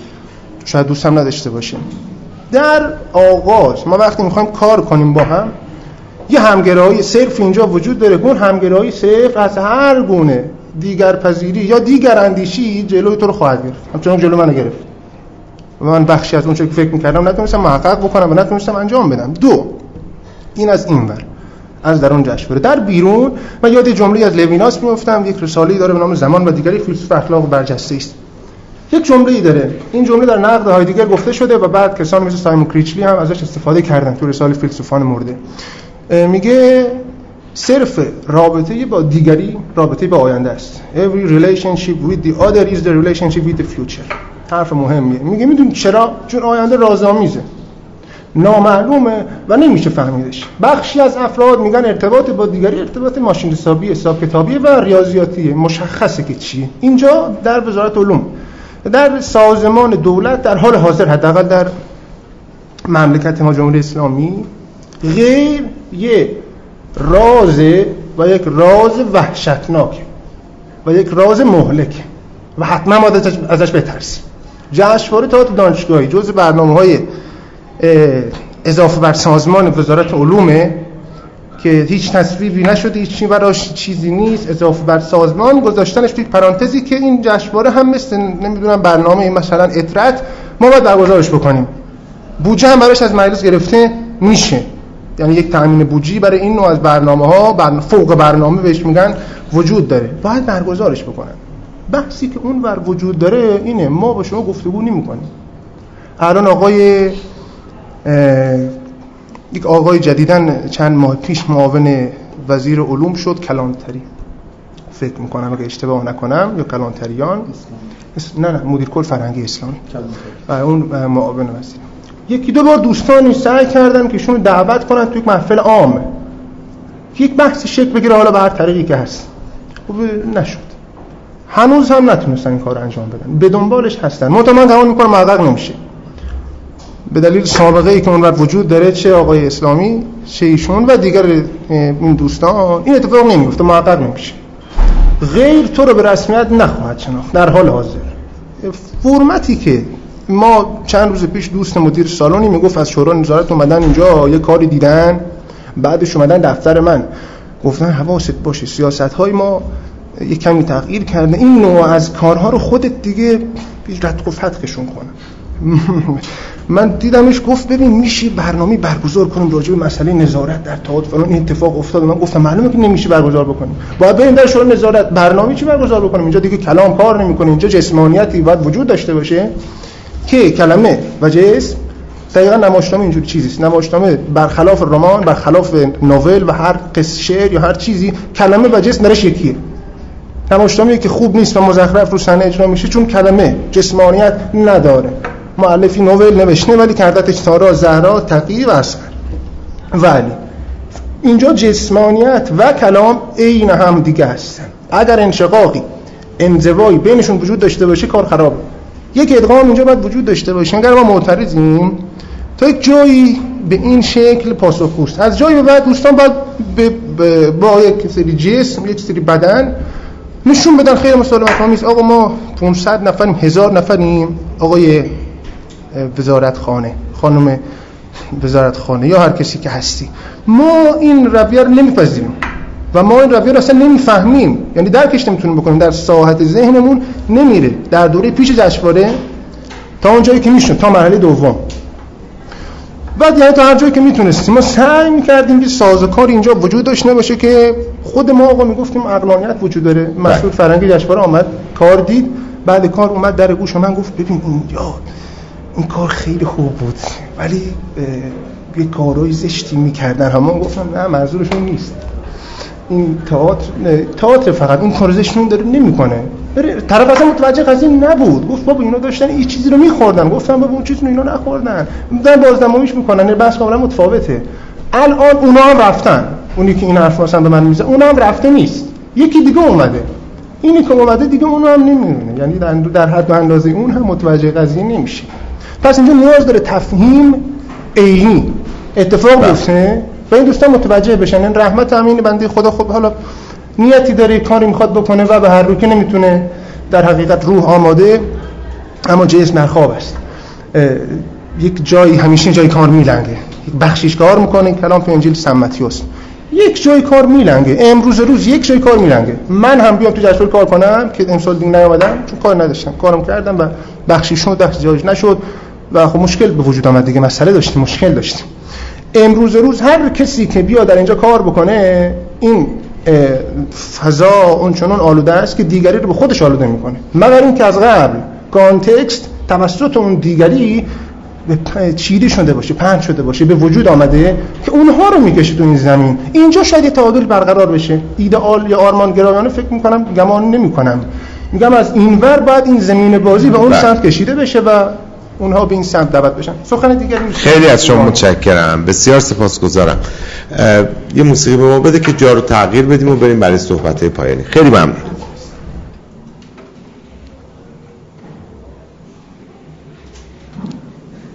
خب آقای نوایی زحمت می‌کشین تشریف بیارین. تا میسم با... نه موسیقی رو بذار برای آخرش بس دیگه. بریم دیگه الان بریم برای صحبت پایانی. خیلی هم زمان رو از دست ندیم امید من می‌خوام ازت اجازه بخوام که حرف آخر در واقع با شما باشه. دوستان صحبت بکنن و بعد شما بفرمایید. آقای دشتی عزیز اگر نکته هستش که فکر می‌کنید باشه من خدمت آقای نوایی خواهم بود. من فکر می‌کنم که حرفای اصلی زده شد. اما فکر می‌کنم یه خطایی که از طرف دولت داره اتفاق میفته الان جمع دانشجوها رو وارد یک حاشیه‌ای کرده که نگرانی من اینه که ماندن در این حاشیه باعث بشه از اصل مطلب فاصله بگیرن. درست. همه این حرف ها برای این بود که بگیم مسئله فقط در این نیست. یعنی حواسمون باشه اگر به هر دلیلی از این وضعیت تونستیم خوشبینانه عبور بکنن دانشجو تونستن خوشبینانه عبور بکنن این نگرانی هایی که دربارش داریم حرف می‌زنیم رو باید در نظر بگیرن. یعنی منظورم که میدان حالا به قول بهنام عزیز مقاومت میدان گسترده ایه در ابعاد مختلفی باید در واقع اتفاق بیفته و باش بتونیم پیش بریم. و فکر می‌کنم که فقدان ایده گریبانگیر تمام جشنواره های ماست. اما وقتی که گریبانگیر جشنواره تئاتر دانشجویی یا دانشگاهی باشه فاجعه است. اگر ایده معینی نداشته باشه اگر آگاه نباشه چه چیزی رو می‌خواد اضافه بکنه؟ چه کاری رو می‌خواد انجام بده؟ و الان اتفاقا تو زمانی که به ما میگن که کار نکنید ایده ای نداشته باشید بذارید بالا سرتون یکی رو بذاریم هر کاری با الان اتفاقا وقت همه اون مقاومت هاست با ایده پردازی که به دلیل حرفه و تخصصی که توش هستیم می‌تونیم داشته باشیم. یعنی من با هر دبیل احتمالی در آینده حرفم اینه که مسئله اینه که ایده شما چیست و ایده شما چه خلایی رو پر می‌کنه. این داشتن ایده و پر کردن اون خلا مقدمه چیزیه که به نظر من بهنام بهش اشاره کرد که چه چیزی رو می‌خوایم برطرف بکنیم. اگر اونجا در واقع با اون پیشنهادهایی که در داوری اون بخش دیگری که داره میاد یا بین الملل داره سعی می‌کنه چیزی رو در واقع در اون مقاطع من چون قشنگ اون مقاطع رو به خاطر دارم به دلیلی که همکاری می‌کردم به خاطر دارم که مثلا سیاوش قائدی برای اینکه فلان مرحوم داور جشنواره نباشد چه مقاومت ها و تلفن های تهدیدآمیزی از طرف خود اون مرحوم بهش می‌شد که بایستی من در واقع یک جای ماجرا باشم. و اون مقاومت ستودنی بود توی اون مقطع برای اینکه بتونه رنگ یه چیزی رو عوض بکنه. الان هم ما دوچار یعنی خطری که الان داره تهدید می‌کنه جشنواره رو همون یونیفرمیه که همه نگرانش هستیم. به نظر من هر کس که دبیر جشنواره میشه باید بدونه اگر از این مراحل از این بحرانهای که در واقع گرفتارش هستید عبور کردید بایستی علیه این یونیفرم اقدامی بشه. حالا میلیون ها راه و ایده براش وجود داره که به نظر من من با اعتماد مطلق به اون بخش الیت بخش خلاق در واقع دانشجوها فکر می‌کنم اون کار رو انجام دادن. همون اتاق بغلی آقای امینی تو دانشگاه تهران الان دارن جشنواره تئاتر تجربی برگزار می‌کنن با ایده های درخشان. و مستقل و فقط دانشجو دارن. و اون ایده های بین المللشون سمینارهایی که دارن برگزار می‌کنن واقعا من دوست تو آمریکا دوست دارم میگه آقا می‌تونی لینکشو برای من بگیری بفرستم؟ چقدر کار جالبی دارم میگم ما فرصت نداریم حرفای این آدما رو بشنویم و اونا دارن کارهای جالبی انجام میدن. دانشجو خیلی قابل اعتمادن. ما این حرفا رو اگه داریم می‌زنیم برای اینکه می‌زنیم که اگر احیانا یه چیزایی ممکنه در این بلبشو هیجانات فراموش میشه رو یادآوری بکنیم ولی به نظر من اونا از ما آگاه ترن دقیق ترن و می‌دونن باید چیکار بکنن. وزارت علوم اعتماد کن بهشون بسپر مطمئن باش به خوبی انجامش میدن. من خیلی متشکرم. آقای نوایی در خدمت شما. من راستش واقعا نکته دیگه ای ندارم. فکر می‌کنم که صحبت هم رو کردم. خیلی هم همسو هستم با صحبت های پایانی آقای دشتی. خیلی از شما ممنونم به خاطر این برنامه. مرسی. متشکرم. آقای اخوان منم در راستای حرفای آقای دشتی می‌خوام یه چیزی رو فقط یادآوری کنم که به یه بلنسی برسیم. یکی که این میزان ترسی که در دل دانشجو انداختن برای حق حق داشتن برای ساده ترین چیزها اینو حواسمون باشه که ما الان اون دیگری ترسناکی که همواره دیده نمیشه قابل نقد و قابل صحبت. خودش شاید نه ولی با ایده های مختلف میشه او رو مورد پرسش قرار داد. یه چیزی که از طرف دانشجو چون میگم انقدر به نظر میدان ساده ای میاد. ولی پسش اینقدر اعمال قدرت وجود داره. شاید باورتون نشه. اسمس تهدید تماس تهدید. می‌دونین بله. برای چی؟ برای حق حق داشتن. می‌خوام بگم که این این جوی که راه انداختن رو وایسیم و بازی این کارو نخوریم وزارت علوم لطفا اگر صدایی میشنوه اگر از تک صدایی می‌خواد خارج بشه اگر اهمیت داره لطفا پاسخی بده ریاکشنی نشون بده سر میز گفتگویی بشینه. و از دانشگاه ها خواهش می‌کنم از دانشجوهاتون حمایت کنید. من نباید از فلان استادم از فلان کسی که بهش میگم استاد از فلان کسی که سر کلاسش میشینم ترس و دلهوره بگیرم. بابت چی؟ بابت چی؟ بابت ساده ترین چیزها. اون میزان مقاومت رو هم ما داشته باشیم که بتونیم به یک بلنسی برسیم. چون این سوی کلام آقای نوایی آقای دشتی که یک ناامیدی رو شاید در ظاهر خودش داشته باشه یک امیدواری آقای نوایی آقای دشتی قبل خودشون نوایی و دشتی و کسایی رو نداشتن که اعلام خطر بکنن. بگن آقا این پلی که داری می‌زنی این تیکش میریزه. ولی اگر گفتگوی شکل بگیره بین ماها و ما این امکان رو داشته باشیم که گفتگو کنیم هم با شما هم عزیزای دیگه ای که توی این سالا تونستن کاری بکنن. من مطمئنم که اتفاقای خوبی میفته اگر گوش شنوایی باشه. مرسی. بله خیلی متشکرم. امید طاهری خدمت شما. عرض شود که من اول خیلی خوشحالم که ما از اون بحث هیجانی و البته مفید جلسه قبلی رسیدیم به این میز گفتگویی که احساس شد که مقداری با تعمل و اقلانیت راجع به موضوع صحبت شد و این خیلی اتفاق خوبیه. ببینید من فکر می‌کنم دانشجو می‌تونن از پس این بحران بر بیان به خاطر همون آگاهی که درشون وجود داره و قطعا می ایستن و این اتفاق رو به نفع خودشون تغییر میدن. فقط می‌خوام یک نکته ای رو ببینید ما هرچند همین الانم خیلی ما تشکیلات یا سنف تئاتری نداریم. اما در یک دوره هایی خیلی دنبالش بودیم که تشکیلات تئاتری داشته باشیم. اما متاسفانه هر جا که تشکیلات تئاتری درست شد شروع کرد به تولید تئاتر تشکیلاتی. و این نقصیه که به نظرم خیلی باید نسبت بهش هوشیار بود. همین الان با راه افتادن کانونهای تئاتر در واقع داره تشکیلات تئاتری در دانشگاه شکل می‌گیره. امیدوارم مثل حالا سابق که تا حدودی وجود داشت الان خیلی بهتر ایجاد بشه. اما این تشکیلات تئاتری باید خیلی حواسش رو جمع بکنه که تئاتر تشکیلاتی تولید نکنه. مثل خیلی از تشکیلات های دیگری در مملکت ما که ایجاد شد مثل همین مجلس که می‌خواست دموکراسی رو توسعه بده. من دیروز یک سفر یک روزه رفته بودم یک شهری برگشت برگشتنی توی فرودگاه دیدم که نماینده یعنی بهم گفتن که اون آقایی که اونجا نشسته تو پاویون توی VIP نماینده مجلسه. فکر هم که مثلا نماینده مجلسی که بره بشینه تو VIP فرودگاه تا پروازش انجام بشه واقعا آیا میشه بهش گفت نماینده مجلس؟ یعنی این در واقع همون تشکیلاتیه که برای دموکراسی به وجود اومده اما دموکراسی تشکیلاتی رو داره به ما حقوق نمی‌کنه. آرزو موفقیت می‌کنم برای دانشجو و به نظرم از اون تماس ها از اون تهدید ها نباید ترسید. همه ما این تماس ها رو داشتیم. خیلی تو خالیه خیلی پوچه. اگه جرأت دارن شهامت دارن بیان ترور رو می‌کنن. بسیار خوب خیلی متشکرم.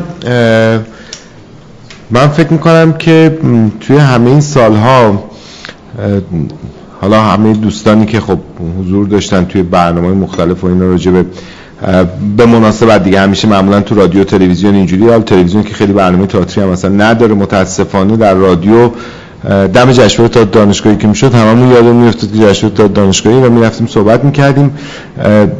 یکی از کسایی که واقعا این اتفاق براش افتاد و خیلی توی ایام برگزاری جشنواره تئاتر دانشگاهی به انهای مختلف سعی کرد که این موضوع رو از فضای رسانه استفاده بکنه و در موردش صحبت بکنه به همین مجموعه در واقع دراماتیک که ما سال گذشتم توی همون دوره‌ای که عرض کنم به حضور شما آقای جدی دبیر جشنواره بود. یه جلسه توی چیز داشتیم دیگه توی امارت نوفل داشتیم که اونم در واقع پاسخگویی بود به هواشی که در برگزاری جشنواره پیش اومده بود و خیلی هم جلسه پرشوری بود.